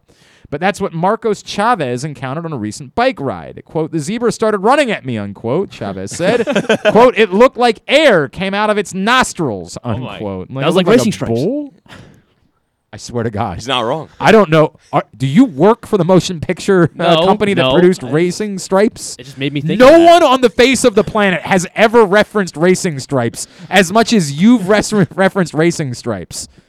You Well, wa- you've watched it, left- recently. No, I I definitely I- have I- not. I'm bored with the story. I need to know more about Racing Stripes. I- Perfect I name can't- for the movie, though. yeah, it was. It was a 2005 motion picture, so around the ti- time Back I in my was prime, around the time I was wearing sweater vests, somewhere around there. I was watching Uh, Racing Stripes and T- Racing Stripes is a 2005 American sports comedy family film. Yeah, sports. Sh- sure. horse race. Thank you. Depicted Zebra by. Fran- Frederik Du Chau. The film was produced by. All right, blah, blah, blah, blah, blah. Uh, Script. uh, It was released theatrically on January 4th. This, the film tells the story of Stripes, a circus plain zebra who is accidentally abandoned in Kentucky and raised on a farm next to a racing track. Believing he is a racehorse, Stripes dreams of training for and competing in the races. The film stars Hayden Panettiere. I I enjoyed Hayden Panettiere's work. Didn't she marry? Uh, I guess I did too. Didn't she marry one of the Klitschko's? Didn't she? I have no clue who. The, the boxer. You don't know who Hayden Penny uh, is? The oh god, you guys are so young. Jesus Christ! I was gonna both of those I names. keep forgetting how young you are. You don't know who the Kli- well the Klitschko's became relevant again this year because one of them is the mayor of Kiev now. The Klitschko's were literally both heavyweight champions of the world, and now one of them is the mayor of Kiev and like went to the front lines of the the war. Oh, that guy. Yes, I did see that. Jesus Christ! I don't remember which Klitschko she married, and I don't know if they're still married or not. Uh, it also features the voices of Frankie Muniz, uh, Malcolm in the Middle, There you go. Mandy Moore, who I was absolutely obsessed with in 2005. Oh, Snoop Dogg I, was in there. I definitely saw uh, a Walk to Remember probably 200 times. Michael Clarke Duncan. God, you guys are so young. I don't know how I'm going to be able to do this show. I don't know how this is going to work. I need someone who has some knowledge of something. Michael Clarke Duncan, the late Michael Clarke Dun- Duncan, Jeff Foxworthy, Joshua Jackson from uh, Dawson's Creek. Oh, Steve Harvey. Oh, Joe Joey Pants. Yeah, Joey Pants, Yeah. hundred percent. Um, David Spade. David He's Spade. all-star cast. David Spade was definitely at the point of his career where he would do anything for money. No one- no wonder I like this He had one strict rule: I will only work for you if you provide money. Like he might have gone on the LIV Golf Tour at that point. Uh, Dustin Hoffman and Whoopi Goldberg. It is quite the cast. There's no doubt about that. How much? Uh, let's see. Let's see. Let's just for the sake of it, for the hell of it. Uh, Ninety million dollars at the box office the on budget- a thirty, the on a 30 dollar 30, yeah. million budget. That's impressive. Oh. Now the question is, what uh, what does Rotten Tomatoes have to say about uh, Google not seeing- five percent on Rotten Tomatoes? Thirty-five percent. So there's that. Hang on a second. Let me see if the audience feels differently about Racing Stripes. Racing Stripes. Letterboxd has 2.1 out of five stars. Not a great sign, my Nah. friend. No, This no. might not be something that you I should watched it when I was admit five. out loud, but yet you're still putting it over. Yet you're still We brought up zebras and uh, standing by it. Yeah, audience score of 42%. So not so great. I believe I just saw the new Jurassic Fil- Park film does not have a great score on Rotten I know. I'm very Tomatoes. disappointed. Does not look good for the next Jurassic I'll come Park back tomorrow film. with my review. All right. uh, You're Oh, you're going tonight? Yeah, I'll go tonight. Really? Yeah. My wife wants to see it this weekend, but the uh, 38% on Rotten Tomatoes very makes- discouraging. Look, I've seen all of the Jurassic Park films ever in theaters. Like, in fact, the I think I had to lie to my parents in order to see the first Jurassic Park. How old were you when the theater. first one came? I don't remember exactly how old I was. That's a good question, Griffin. Yeah. I was What was it, young. 93. Yeah, I was young. I was young enough that like You probably loved it. I remember Yeah. asking my parents about going to see it and them saying no. Were you scared? Like, was it like oh that my god, I was Yeah. absolutely like. sca- But I'm trying to remember. I want to say that we went with my buddy's older brother, and so I was trying to be cool and pretend like I wasn't scared, and that was very difficult to do. That was a tough thing. All right, number two. All right. So Taco Bell, that's a personal favorite of mine. Uh, just for- is this the, just the thing in Minnesota? Yes. It's stupid. We are making way too big of a deal of this. I, I'm going to. I'm going to go to war. I don't. Go go ahead. Go ahead. All right. Well, so Taco Bell er- opened its first. They're calling it like the high tech locations. The first one just opened in Minnesota. They have. It's called a Defy concept. I don't know why, but that's the name of the concept. That's what they look like. That right? was sick. Looks like a bank. Yeah, it does. It looks exactly like a bank. You're 100% right. And, the concept is very similar. Yeah, exactly. So the concept is they have these digital screens when you pull in, and they're also supposed to have more lanes. So you pull in and you order on the screen, and then your food like drops down to you in like a capsule, and Mm-hmm. Yeah. you take it and you go. It's supposed to be a lot more efficient. I What? where in Minnesota? Why- I was just in Minnesota. They, they need to address Yeah, why that's the test market though? I don't know. Well, because the people who designed it actually are in Minnesota. Oh, so there that's you the go. reason for it. So I did I this is the type of thing you guys are rubes and boobs because you are just willing to look at a shiny object and say, "Oh my god, it's new and it's cool and I want it." I mean, this looks very. Uh, what happens And- when they drop down someone else's food down the tube? If you were having your food handed to you by someone, a person, and they handed you the wrong order, It does look like a you would immediately be able to say what? You'd be immediately able This to say, "This ain't my food." And they'd say, "Oh, you're right. My fault. I'm sorry. Your bag's sitting right here. I just grabbed the wrong bag." But there's no person there to hand you the food. So when the tube opens and it's the wrong food, what do you do about it? I don't I know. guess you just sit there until. Uh, I don't. There's know. Yeah, I no don't know. there's no communication. This is why we have to go. yeah, There's no find- speaker. That's why we, just- we gotta go. You now have to go drive, park, walk back in, which defeats the entire purpose of why this started. If you went to the drive-through after it's closed, I don't even know if that's going to be an option for you. You have to go back, get in line, go through the process again, say, "Hey, you gave me the wrong food." And let's be fair, it's a Taco Bell. At some point, you're gonna get the wrong food. I get it. Popeye's far more likely. My favorite bit in the world is when somebody says, "I just ordered an eight-piece from Popeyes. I can't wait to open up. It could be anything. like who knows what it is that I got." Um, but this is going to occur. This is the type of thing. You guys are dullards. You're the marks they're looking for because you see, oh, Taco Bell. I'm young. I still pretend like Taco Bell's good. I love Taco Bell, and this looks cool. So sign me up. No, this is a bad idea. It's dumb. It improves nothing. It made sense only for COVID when we were all worried about like how many people were Yeah. touching things. But even then, I, I don't know if you heard, somebody still has to make the food. I'm just really just because I was just in Minnesota, and this is in mini. This was in Minneapolis, and I was just there. I think it just And I- opened this week, though. Oh, it did. I think it just opened this week. Well, I still could have seen the. Stop it. You all are Sites. stupid. This is not a good idea. This is dumb. This is you guys thinking that it's a good idea because it looks cool. It's stupid. And because it involves tubes. And you've convinced yourself that if something involves tubes, it must be cool. This is a bad idea. This is dumb. This is awful. It makes no sense. And you all are marks for playing along with it. Put that on TikTok. Number three. Number three, last one. All right. I swear to God, it's gonna happen. You're gonna open up the tube and you're gonna say, "I ordered six tacos," and there's gonna be a Mexican pizza sitting in there and nothing else. The shells could also break in the tube. That's one thing. no, I they was kinda said they thinking said there's like a hydraulic Oh, thing that right, like tries an to elevator. So- like Oh, re- prevent that from happening. kinda, like, yeah, it's not there. just like dropping it down. like a dumbwaiter. But you're gonna look there and you're gonna say, "What the f do I do now? This is not my food. I just spent." I have been the guy. I don't know if you remember the famous story of the girl that like went on a date and the guy ordered hundred tacos. I don't know if you've that was a that was a TikTok. Thing Oh, yeah, years did- ago. I you remember that? remember that, yeah. Um, I had a buddy named Cotter. Um, and he one time I throw a party every summer, and he showed up one year with a hundred tacos, and it was such a baller move. It was so cheap, right? Like you, it's not you can. aff- Maybe not you guys because you're young, but you can afford a hundred tacos. Yeah. And you show up with a hundred tacos and you just look like a baller, right? and so I decided I wanted to do that somewhere else. The next event I went to, I decided to do the same thing. So let's say you're the guy who literally orders a hundred tacos. That's that is still a hundred dollars plus worth of food. Yeah. And what comes down the chute is a couple of Mexican pizzas. And and you're like, what the hell, man? Like, what do I do here? There's no answer. There's no recourse. There should be a human being at the window giving you your food because you should be able to say, hey, did you guys remember to put all the fire sauce in there that I asked for? No, you didn't? Well, no problem. We can correct it right now. If you don't, if they just put the food down and they forgot to give you your fire sauce, what are you doing? You're screwed. Bad idea. You guys are marks. Shiny red object. Woo boy. It's like you're the this the guy the the dog that was obsessed with the squirrels in the movie Up. Like uh, squirrel, and you're just distracted by it. Well, This is stupid. this cool. is not a good idea. This improves your experience in zero ways. It worsens it. I get to say I did it. Oh God, I hate you. Finally, number three. All right. So over the weekend, Marks, just marks. You are exactly who they're looking for. By the way, there are things that I am marks for. Don't get me wrong. Anytime anything pickle flavored comes out, I'm going to go try it, and then I'm going to say, eh, that wasn't worth it. Only thing that should be pickle But- flavor is pickles.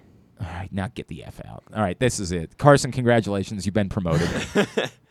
so the Queen. Hang on. Next week, Griffin, we need you to train Carson on how to run the board, and then Okay. do a really good job. All All right, right, do all a really, really good job of training Carson how to run the board. Okay. All right, so we're going overseas for the last one. Okay. Uh, the Queen's Jubilee ceremony. The young past Utes weekend. care about the Queen's Jubilee. Just- oh, by the way, thank you, Brian Powell. Uh, Hayden Panettiere uh, and Vladimir Klitschko divorced in 2018. That's very sad. I'm always sad. Uh, uh, Vitaly is the mayor of uh, Kiev, and both of and both he and but Vladimir is also on the front lines of the war. So the, Oh, okay. uh, good on the Klitschkos. Go ahead. So I'm I don't think the young youths really care about the ceremony, but what happened during the ceremony is something that people are talking about. So the Queen's Guard and like a bunch of the soldiers were all there, and they all these these people have to stand at attention for like hours on end, and it's very hot. And these guys were just fainting, just passing out, Jesus dropping Christ. like flies. And the thing, the, the the worst part about it is, no one can help them because they all have to be standing This there is in so- uniform. Everything in these when we talk Here, about let me- let me- institutions we let need me to see if I can fight. find it. This is the institution that needs to be brought down. This institution is bull s. This is the dumbest thing I've ever heard in my entire life. Well, that's not true. I've heard far dumber. This is very dumb though. Yeah. It's also the hard ass thing about the heat that people have. Like, oh, what? You can't take a little heat. People die in the heat. There's a reason why every stadium that's built should have a roof on it now. Because you know what I'm not going to do on a Sunday afternoon any longer? Go sit in 105 degree heat with the sun trying to murder me. I'm out. Forget it. Not going to occur. All right, we've got a total. We've got five of the guards fainted. Over. Jesus Christ. And what they do is, I looked up the process. I did a little bit of research. It's so they have to wait until it's like the proper time, and like the queen is not present or something like that, and then they finally get two dudes to bring a stretcher out, and they take the guy away. But they just, it's like a whole row of soldiers at attention, and then this one, and then one of them. And, and by the way, they folded. they believe that's a statement about so like like no, we couldn't do that to the queen. We couldn't. If somebody dies because they couldn't get their, th- then it was worth doing it for the queen. Jesus Christ! I don't know if the queen has any power. I think she's more of a No, symbol. She's a think. Yeah, symbol. she's a symbol. But they, uh, trust me, I've got British friends. You don't mess around with it. It's more important than life itself, legitimately, as is proven by the fact There you go. that these people are willing to die just to stand near the Queen. We got problems, man. Society. No, we're not taking a break. We can we can break after uh, after we do this. It's a joke, man. Um, Proctor does point out that 38% on Rotten Tomatoes is twice the score of Morbius. I was so excited about Morbius. I'm really mad about uh, uh, how it all looks. Um, also, do you look like? Hang on a second. I'm trying to tell. Proctor's also trying to tell me that you look like somebody. I think. So. Uh, I have a couple uh, lookalikes that people that I get sometimes. Uh. All right. Anyway. Anyway. Th- good job. Good job. On, Thank on- you. I don't know if the young Utes care about the Queen's Jubilee thing. People I, care I- about the the guys passing out. I don't think that specifically young young people have very little humanity. They're far more interested in the Taco Bell thing that sucks than they are in like you know humanity. Unfortunately, true. Unfortunately, that's the case. All right, good job, Carson. Thank you very Thank much. you. All right, um, let's talk a little bit more. You know, we earlier in the week we were dealing with the the additional information that we got about Grayson Rodriguez and his grade two lat strain, and someone that we typically um, go to whenever we deal with injuries, but usually football injuries, is our friend Dr. David Chao. And I didn't know, um, just because we're not even talking about like a baseball injury, we're talking about literally a minor league baseball injury. I had no idea if Dr. Chao would be able to tell us more, but he certainly knows about lat strains. Let's make that abundantly clear.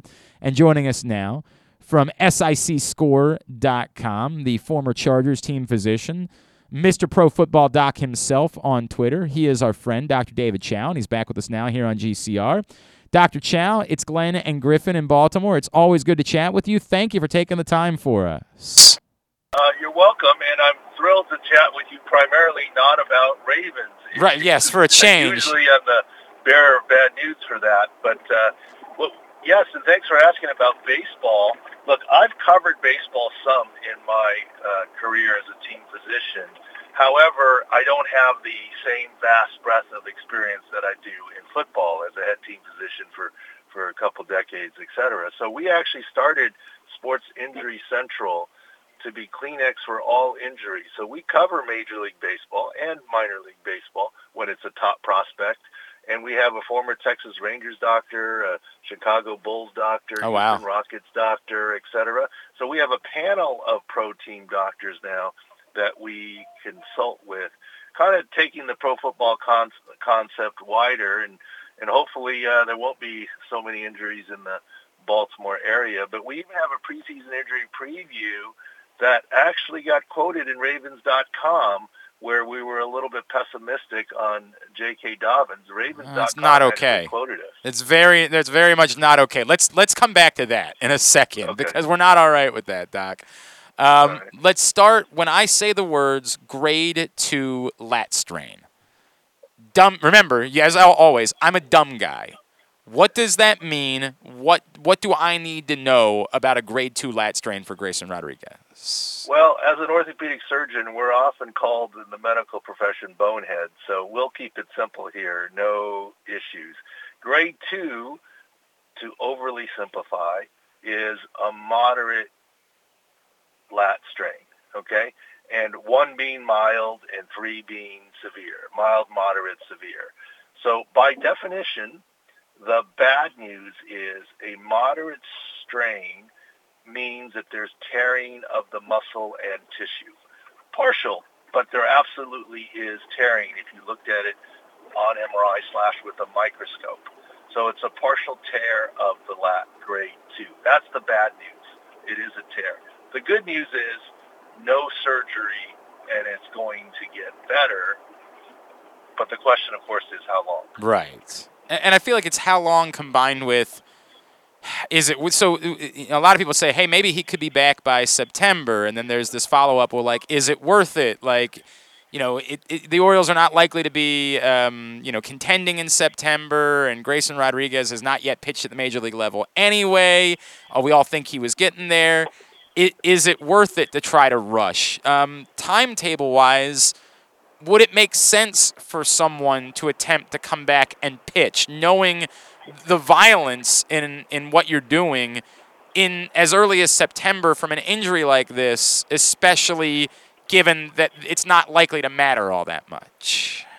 Well, you know what matters is his development long term, right? He's this top prospect. What he does on the field this year doesn't matter. So I think that's the lens that the Orioles will treat this with. And uh, thank you guys for bringing it up. We might not have covered it if you hadn't called and asked about it. It's worth covering. So we do have the article up at uh, Sports Injury Central, sicscore.com. And what we say there is if he were in the major leagues, which he's not right now, this would be a 60-day IL type injury. Okay. This is not 15-day pitcher injury. It's not grade one, it's grade two. He would be out for 60 days. Then there's some ramp-up period. You know, let's say he felt better at 45 days. There's still a ramp-up period. But this typically would have him out a couple of months. If you have him out a couple of months and it's early June, this takes you into August and here comes September by the time you're ready is it worth it to ramp him up in that way, or do you uh, rest for uh, the next season, or sort of slow the rehab process down and be careful? What you don't want to do is what's happened, or what has seemed to happen to Jacob Degrom, the Mets pitcher, the end of last year, middle of last year. He's got this, he's got this, he's got that. We don't think it's ulnar collateral. Now it's partial ulnar collateral. There's a shoulder issue, and then he comes into this year with a scapular stress fracture injuries beget injuries, and the worst thing that you could do for a young rising pitcher is return him too early. His mechanics are changed, and now you have an elbow issue or a shoulder issue. Mm-hmm. Right now, it's just an upper back lat issue. It is part of the throwing motion. You can't push him on this, and uh, looking long term is what's best for him and what I would expect the Baltimore organization to do. He is Dr. David Chao. Uh, and and the, we're going to link to the article at sicscore.com that they wrote um, about Grayson Rodriguez. We'll get that on our Twitter at Glenn Clark Radio. And, Doc, you guys reference in there a similar injury for Dak Prescott, but as you said, the quarterback is as much as both of them are throwing balls, there are differences between playing quarterback and and being a pitcher and the velocity and what it what it requires and why maybe the recovery would be a little bit different for a quarterback than for you know a, a, a guy who throws the ball you know roughly 100 miles an hour. Well, you know, last season at the beginning of the season, Dak Prescott had a, a lat strain. I get he's quarterback versus pitcher, but that was also mild, probably grade one, and he missed essentially all of preseason. Well, kind of everything that that Grayson Rodriguez does right now is is preseason, right? Because he's not in the big, so you want to be careful with him. And he's a great too. So uh, I think that's where it is. And the other difference between quarterback to point out is is the effort on your throws. A quarterback in a game or in a practice isn't typically throwing near max, trying to throw into a tight window. It's more about timing and ball placement and throwing to the right spot, not necessarily putting it on a line. So it's much different the throwing and the mechanics for a quarterback and a pitcher. That's why you have to be more cautious, even so, with pitchers and, in what's going on. Is it is it something that we should be long term concerned about? Like again, even if we just say, "Hey, sacrifice this year, give him more time to recover," is there any reason to think that this will alter how Grayson Rodriguez pitches, or whether he's again his velocity is what makes him so enticing? Right? Like, I mean, there's a lot of things that make him enticing, but particularly his velocity. Is there any reason to have long-term concern because of an injury like this? Uh, isolating a lat strain is not of any long-term concern unless there's something with his mechanics that predisposes him to uh, issues or injury. And Okay. I'm quite sure the Orioles will look over that. In and of itself, the lat strain doesn't bother me at all long term. But why it came, it's a fluke. Okay, it's here. It's going to be fine. If there's something mechanically that he's doing that's causing it, that's the only time you might be concerned. I, might. I'm going to ask you one that it's totally understandable, Doc. If you say, "Hey, that one is not in my wheelhouse," but it, you know, one of the things that we're worried about with Grayson Rodriguez is he's never pitched more than 100 innings in a year, and if he doesn't pitch the rest of this season, and they prioritize, you know, opening day next year, and he's in the rotation for the Orioles, a starting pitcher, you're hoping that a guy like that could go 200 some innings. Um, medically, does it make sense? I, I, keep trying to explain to people. I don't. I, it just doesn't seem right to me. It seems like there's no way that you can ramp up from having never pitched more than 100 innings to as many as 200 innings. That's crazy. Does medically it sound like that's a bad idea in the development of a pitcher?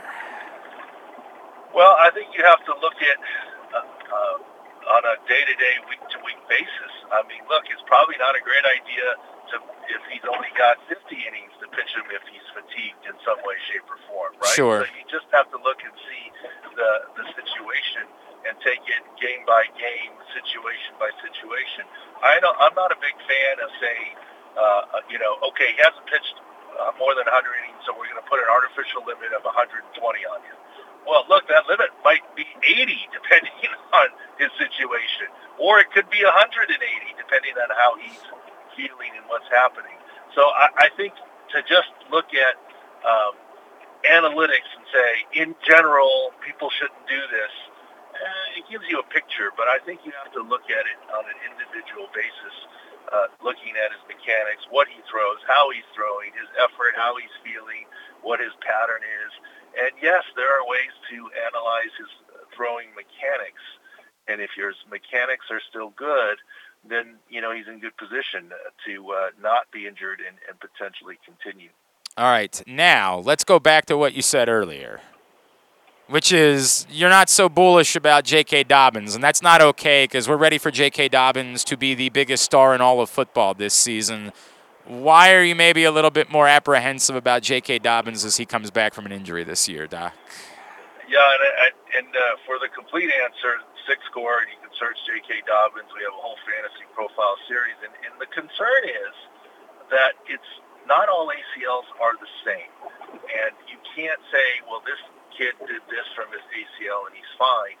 It's reported as an ACL, but it's what else in addition to the ACL that helps determine sometimes the recovery. And by video and by reports, there seems to be involvement in, with a second ligament, the LCL and that is what adds to the concern. So you can't say, hey, he was an early season ACL, and so he's got the time and he's ready to go. I think that LCL component adds to what's happening here, which is why we right now have him at a lower SIC score. And what we do with SIC scores is say expected output from projections. You know, in the 90s, you're good. You're pretty healthy. But as you, the lower you go, the, the lower our expectations for the season. And right now, I think he's more in the 70 range.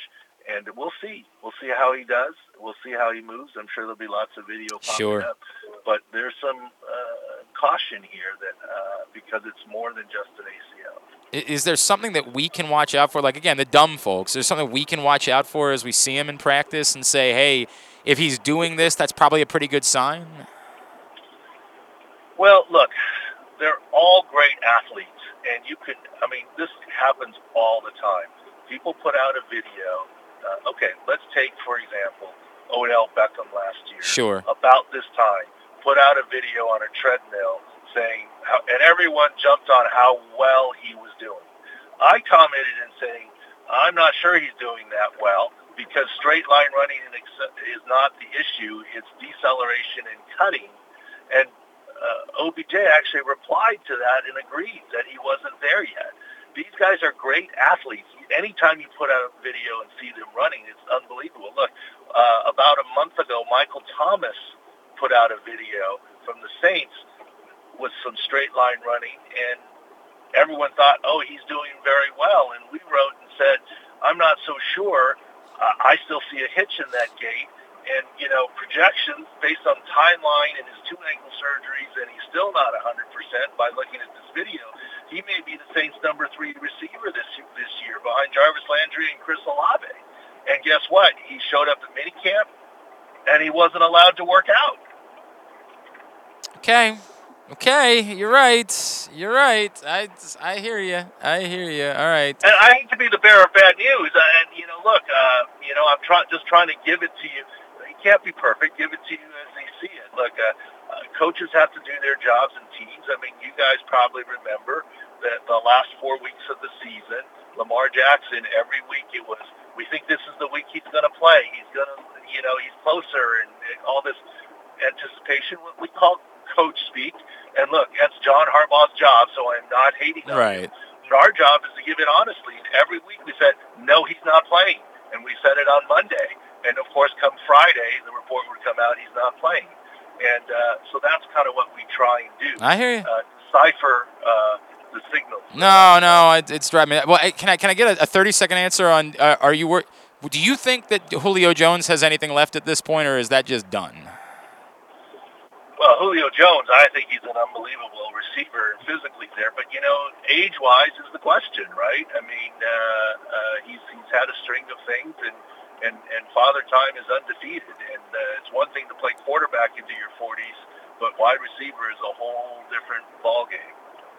There's no doubt about that. All right, and then uh, you seeing something about Steph Curry?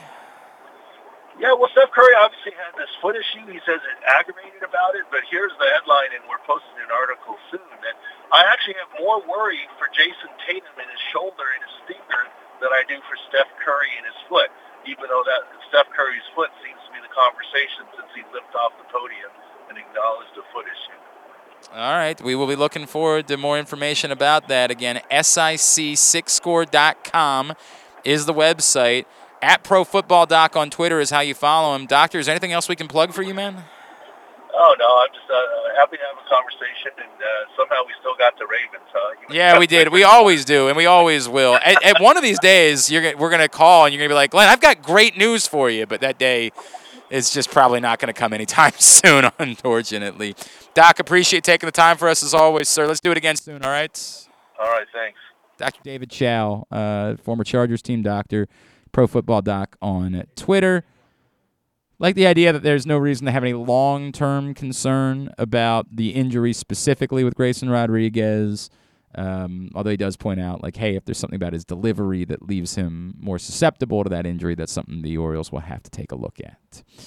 Today's show also brought to you by Simply the Bets. Every Tuesday morning at 11:40 a.m., we bring you Simply the Bets. Every other Thursday morning at 11:40 a.m. So it'll be back next week. By the way, I, I didn't even realize Andrew Stetka was checking in. I'm sorry, Andrew. Stetka was checking in. He's mad because I don't care about golf, but you know he does. So he's like, "Hey, uh, the future of the PGA Tour does impact some of us." Okay, fine. Not me. Not my concern. Uh, points out the uh, big thing we're constantly missing when we talk about this is that the PGA Tour isn't run by the U.S. government. So the but the U.S. isn't a great country either. Arguments don't hold water. I completely agreed. There's no, and we'll do this the secondary thing. We'll say like, oh, you take money from Nike, huh? Well, you know, Nike's involved with this country and they do that. This is direct. This is a straight shoot. There is no way to get lost in translation or to say anything other than you are choosing directly to participate in sports washing for a mur- murderous terrorist regime. That's it. Direct decision that you've made to be involved with this. Look, man, I'm a, you know, I do a pro wrestling podcast and they go to Saudi Arabia and do events. And uh, it, it's gross. And we talk about how gross it is. Now, you know, I don't I don't refuse to watch them. So if you're a golf fan and you say I'm not going to refuse to watch this, I I don't I don't know all the right answers. The cognitive dissonance thing, I it this is not easy. It's not. It's like what I talk about with like it's easy for me to say I won't listen. I love the Ignition remix. It's one of my favorite songs ever made, but I'm okay saying I've I know enough about R. Kelly now to say as much as I love that song, I'll never listen to it. I'll never play, play on it anywhere because I don't ever want to see Robert uh, Robert Kelly get another penny for that song ever again in his life. Despite the fact that it is one of my it was my go-to at karaoke for years. I love that song more than I love much of anything else in music, but I won't do it. I don't feel the same way about Michael Jackson because I just think there's enough gray area there that I don't know with certainty whether or not Michael Jackson was actually a monster. Might have been. There's certainly been plenty of ac- accusations that have been made. But like that documentary that looked to be so damning, within 24 hours, the damning information that was presented was kind of ripped apart because there were factual inaccuracies in what these people were saying. So I don't know if you're a golf fan whether you watch the if you want to watch it. I guess I don't know. I don't have the answers for you. But if you're taking money, you know exactly what you're taking money to do. Come back in. We will get a tidbit and Tubi to wrap it up for the week. It is a Thursday edition of Glenn Clark Radio. Sports fans, the wait is over. The all new FanDuel Sportsbook is now open at Live Casino and Hotel in Hanover, Maryland. This is your chance to win big right in your own backyard. Bet on every sport with self service kiosks and watch all of the action from the best seat in the house. Make every moment more at the all new FanDuel Sportsbook at Live Casino and Hotel in Hanover. Please play responsibly. Gambling problem? Please call 1 800 Gambler or visit mdgamblinghelp.org. Are you ready, soccer fans? This summer, the English Premier League returns to Baltimore. Arsenal, Everton, square off in the Charm City match, July 16th, under the lights at M&T Bank Stadium, home of the Baltimore Ravens. This is your only opportunity to take in a Premier League match this summer in the Mid-Atlantic region. Individual and group tickets are on sale at baltimoreravens.com. The biggest pro wrestling stars today and all time all have one thing in common. You've heard them on Jobbing Out. Matt and Nick Jackson, the Young Bucks. Thanks for having us, man. Appreciate it. The great Kurt Angle. Thanks for having me on the show. I appreciate it. Matt Riddle. Yeah, man. Thanks, man. The champ, Drew McIntyre. Oh, thank you for having me. The great Ron Simmons. Keith Lee. Appreciate you guys having me, man. Bill Goldberg. My pleasure. Charlotte. Thank you so much for having me. Mick Foley is with us. This is the greatest name for a wrestling show I've ever heard. MJF. I'm glad you're happy I'm on this show because I'm freaking miserable. Le champion! Chris Jericho. Le champion. AJ, Aaron, Brandon, and Glenn are talking pro wrestling every week on Jobbing Out. Find it at PressBoxOnline.com slash radio, iTunes, and SoundCloud. Stan the Fan here, welcoming back one of my favorite sponsors, the Costas Inn. And everybody around Baltimore knows the Costas Inn is a great place to go and grab crabs, steaks, salads, soups, whatever's on your mind to eat in person. But did you know that the Costas Inn has upped their game? They are now one of the premier takeout places in Baltimore. Give them a call now to order your food 410 477 1975. That's the Costas Inn over 4100 North Point Boulevard. The latest edition of Press Box is available now. On the cover, Luke Jackson profiles Orioles catcher Adley Rutschman, diving into where his passion for baseball and for catching comes from and how he uses that passion to elevate those around him in the Orioles organization. Also inside, Bo Smolka takes a look at how the Ravens' 2021 draft picks can make progress in year two, and Glenn Clark offers a very unique tribute to former rival Mike Krzyzewski that all Maryland fans can appreciate. Press Box is available for free at over 500 area locations, including 60 Royal Farm stores, and you can always find the entire edition as well as the best daily coverage of the Orioles, Ravens, and Terps at PressBoxOnline.com. To follow the show on Instagram, it's just Glenn Clark Radio. And to follow the show on OnlyFans, wait, I don't think you're supposed to know about that one. Any hoodle. Take it away, boys. All right, winding down for a Thursday edition of the program. Let's get a tidbit. Tidbit brought to you by uh, the FanDuel Sportsbook at Live Casino and Hotel. Again, game for tomorrow night in the FanDuel Sportsbook. UFC 275 on Saturday night. Reserve your spot. Big crowds expected for both. So if you want your own table, great food, access to the 61 self service kiosks. If you want reclining chairs for you and your spouse, you and some buddies, whatever it is, email events at sportssocialmd.com. Say, hey, we're thinking about coming out Friday night. Do you have a table available for us? Do you have, because when you get there, there's a chance that there'll be some seating available, but there's also a chance that it'll be standing room only by that point.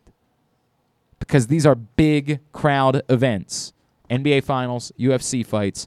Friday night for Game 4, Saturday night for UFC 275. They're going to show the Belmont. that You unfortunately just cannot bet on it. It's just the nature of the laws in the state of Maryland. You have to bet on horse races at the tracks. So they'll show it. If you have another way to go about betting on it, you know, uh, they'll all look the, they look the other way.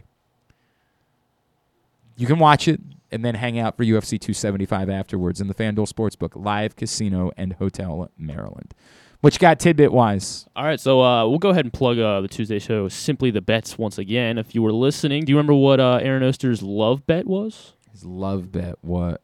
It was Robert Williams over one and a half blocks. Oh, that's right. Yeah, and he yeah. got that. He he. Uh, Well, apparently that- he's gotten it every Yeah. game, and they've just never Yes, moved the yeah. number. He got that uh, 40 seconds into the second quarter. Yeah. On his way to four blocks in the I game. I don't really understand why they haven't moved that number. Yeah. Um, so that's I mean, I just guess, free I money guess, at this I guess point. it's tough, right? Because you have to move it a full block essentially, and I, I don't know. I don't know. Um, so he's at 10 blocks now in the series. Um, and so, you know, that made me start, got me thinking about who are the best defenders, best shot blockers, and have the best ser- single series in an NBA Finals. So, Glenn, I would like to see if you can get, can you tell me who the top seven uh, players are with the most blocks in a single NBA Probably Finals? not, but So, Robert Williams has 10 uh, through three games, and he doesn't crack like the top 20 yet. Okay. Um, Uh, but he is on his way to. How about up there. Dennis Rodman? Dennis Rodman, not top seven. How about Shaquille O'Neal? Shaq is not top seven. He is on there on the list. He's he's too far down for me to count, but he's got 17 in 2000, no, 2001. How NBA about Finals. Bill Russell? Bill Russell? Looking for green on here. No, I don't see Bill Russell on here. Maybe they was was block blocks might not have been a stat back then. Uh, I don't. I don't. Even, I didn't even think about that. Yeah. Um. Uh, Mutombo made the finals, but I, I don't. I'll say Mutombo, but I don't think he was in the finals long enough because it was. It was only. I think the only time he made the finals was the Nets. Yeah, he is not on there. Mutombo was, did not make first for blocks in a single NBA Finals. How about? There's a lot of long guys here. How about? Carson jumping? Sure. How about Akeem Olajuwon? There you go. That's a He good is number one. three. That's a good one. In 1994. How about Tim Duncan? Tim Duncan is number one. Yeah, there you go. 32. All right. He had 32 blocks in a single series. It was a six game series, too. He had 32 blocks in 2003. Um. So you have one and three, yeah.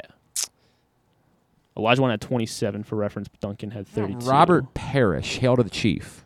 He is, no, he is not on here. Did not make the list. How about Kareem? Yep. Yes. Okay.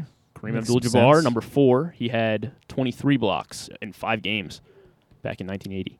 How about? Oh. How about? Could Moses Malone be on the list? Uh, he is not top seven, and I do not see him here in like the top 20-ish. How about? How about LeBron? No, not LeBron. I think uh, steals. I think LeBron's up there, but Sure, not well, blocks. You think of the famous block from the yeah, um, he had 16 back Game in seven. He had 16 blocks back in 2016. uh, Kevin McHale. He is high on the list, but not top seven. Jesus Christ! He had 15 blocks in 1986. All right, you're gonna have to start. How about Ben Wallace? There you go. Oh, yeah, Ben Wallace. one. That's a good one. Number seven. No, number six. Number How six, about Ben Wallace. How about Draymond? no, Draymond Green not on here. Jesus Christ! I'm getting my ass kicked. Carson's got three of them. Um, There is, let's see. we got two left? One guy One or from two? this millennium, and then, yeah, you have three so- left total. That's, that's not helpful at all. Eh, 2001. but you're, you're saying it's one guy, and then the, the other two Still are. one, I was so basically, well, I thought it was we should be naming players from ever, is what you're saying. Yeah, you You're not. You're not zeroing it down in any way. Pau Gasol. No, not top seven. He is high up, though. He had 18 back in 2010. Great. Helpful. How about Alonzo Mourning? No, he is not on there. I mean, they were. I he actually, now that I think about it, he was he didn't even play when they made the finals. Um, Good moral support there. yeah, he was. It was solid moral support. Yeah. How about Tyson Chandler? No, not Tyson Chandler. I gotta remember if he even. No, Yeah, I don't know if he played in the finals. Yeah, I like With I- the oh, no, Mavericks, with- with With the yeah, Mavericks? Mavericks. Oh, Yep, 100 percent with the Mavericks. Well, it's funny too because I was about to say DeAndre Jordan, but I'm like, no, he wasn't.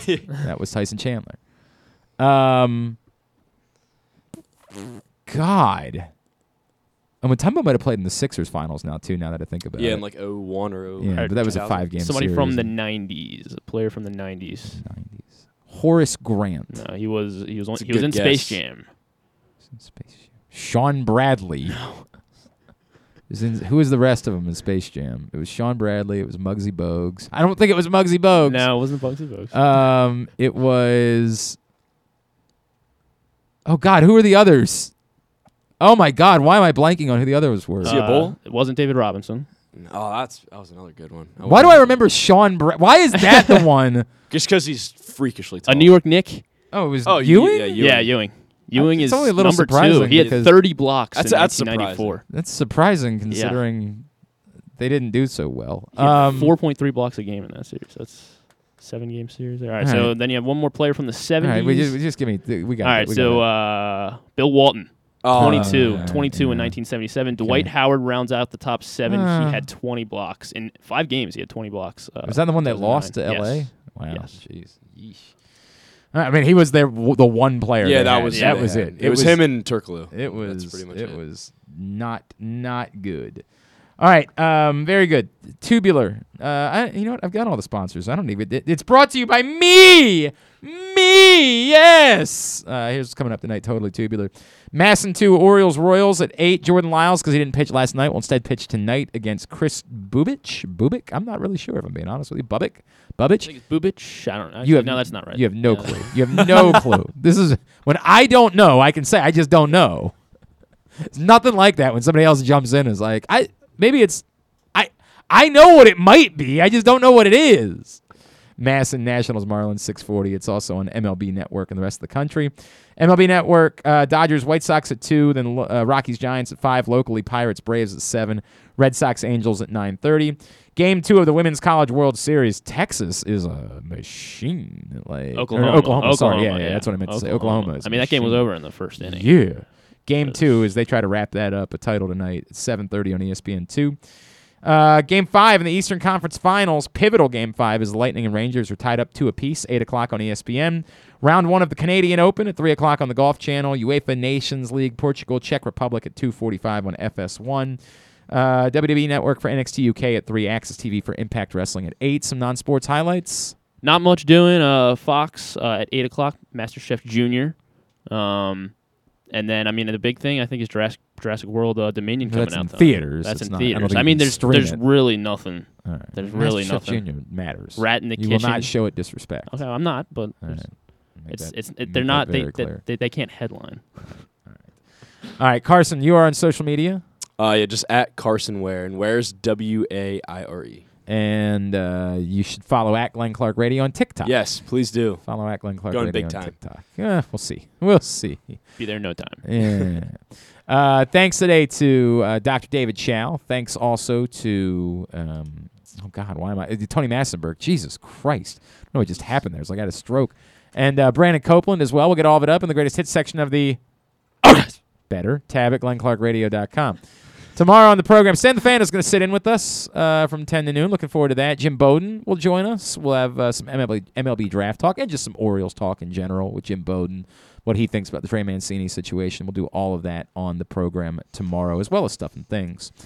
Thanks to everybody at Pressbox, all of our great sponsors and partners, including Glory Days Grill, Royal Farms, Great Eights Memorabilia, the FanDuel Sportsbook at Live Casino and Hotel, the Charm City Match, the Baltimore Orioles, your local Toyota dealer, buyatoyota.com. Thanks to Griffin at Griffin underscore Bass. Thanks to Ryan at RexSpecs Ryan. Follow us on Twitter, Instagram, and Tik Hello. TikTok. And TikTok, at Glenn Clark Radio. Have a great Thursday night. Uh, go Birds. Duke sucks. Ohio State sucks too.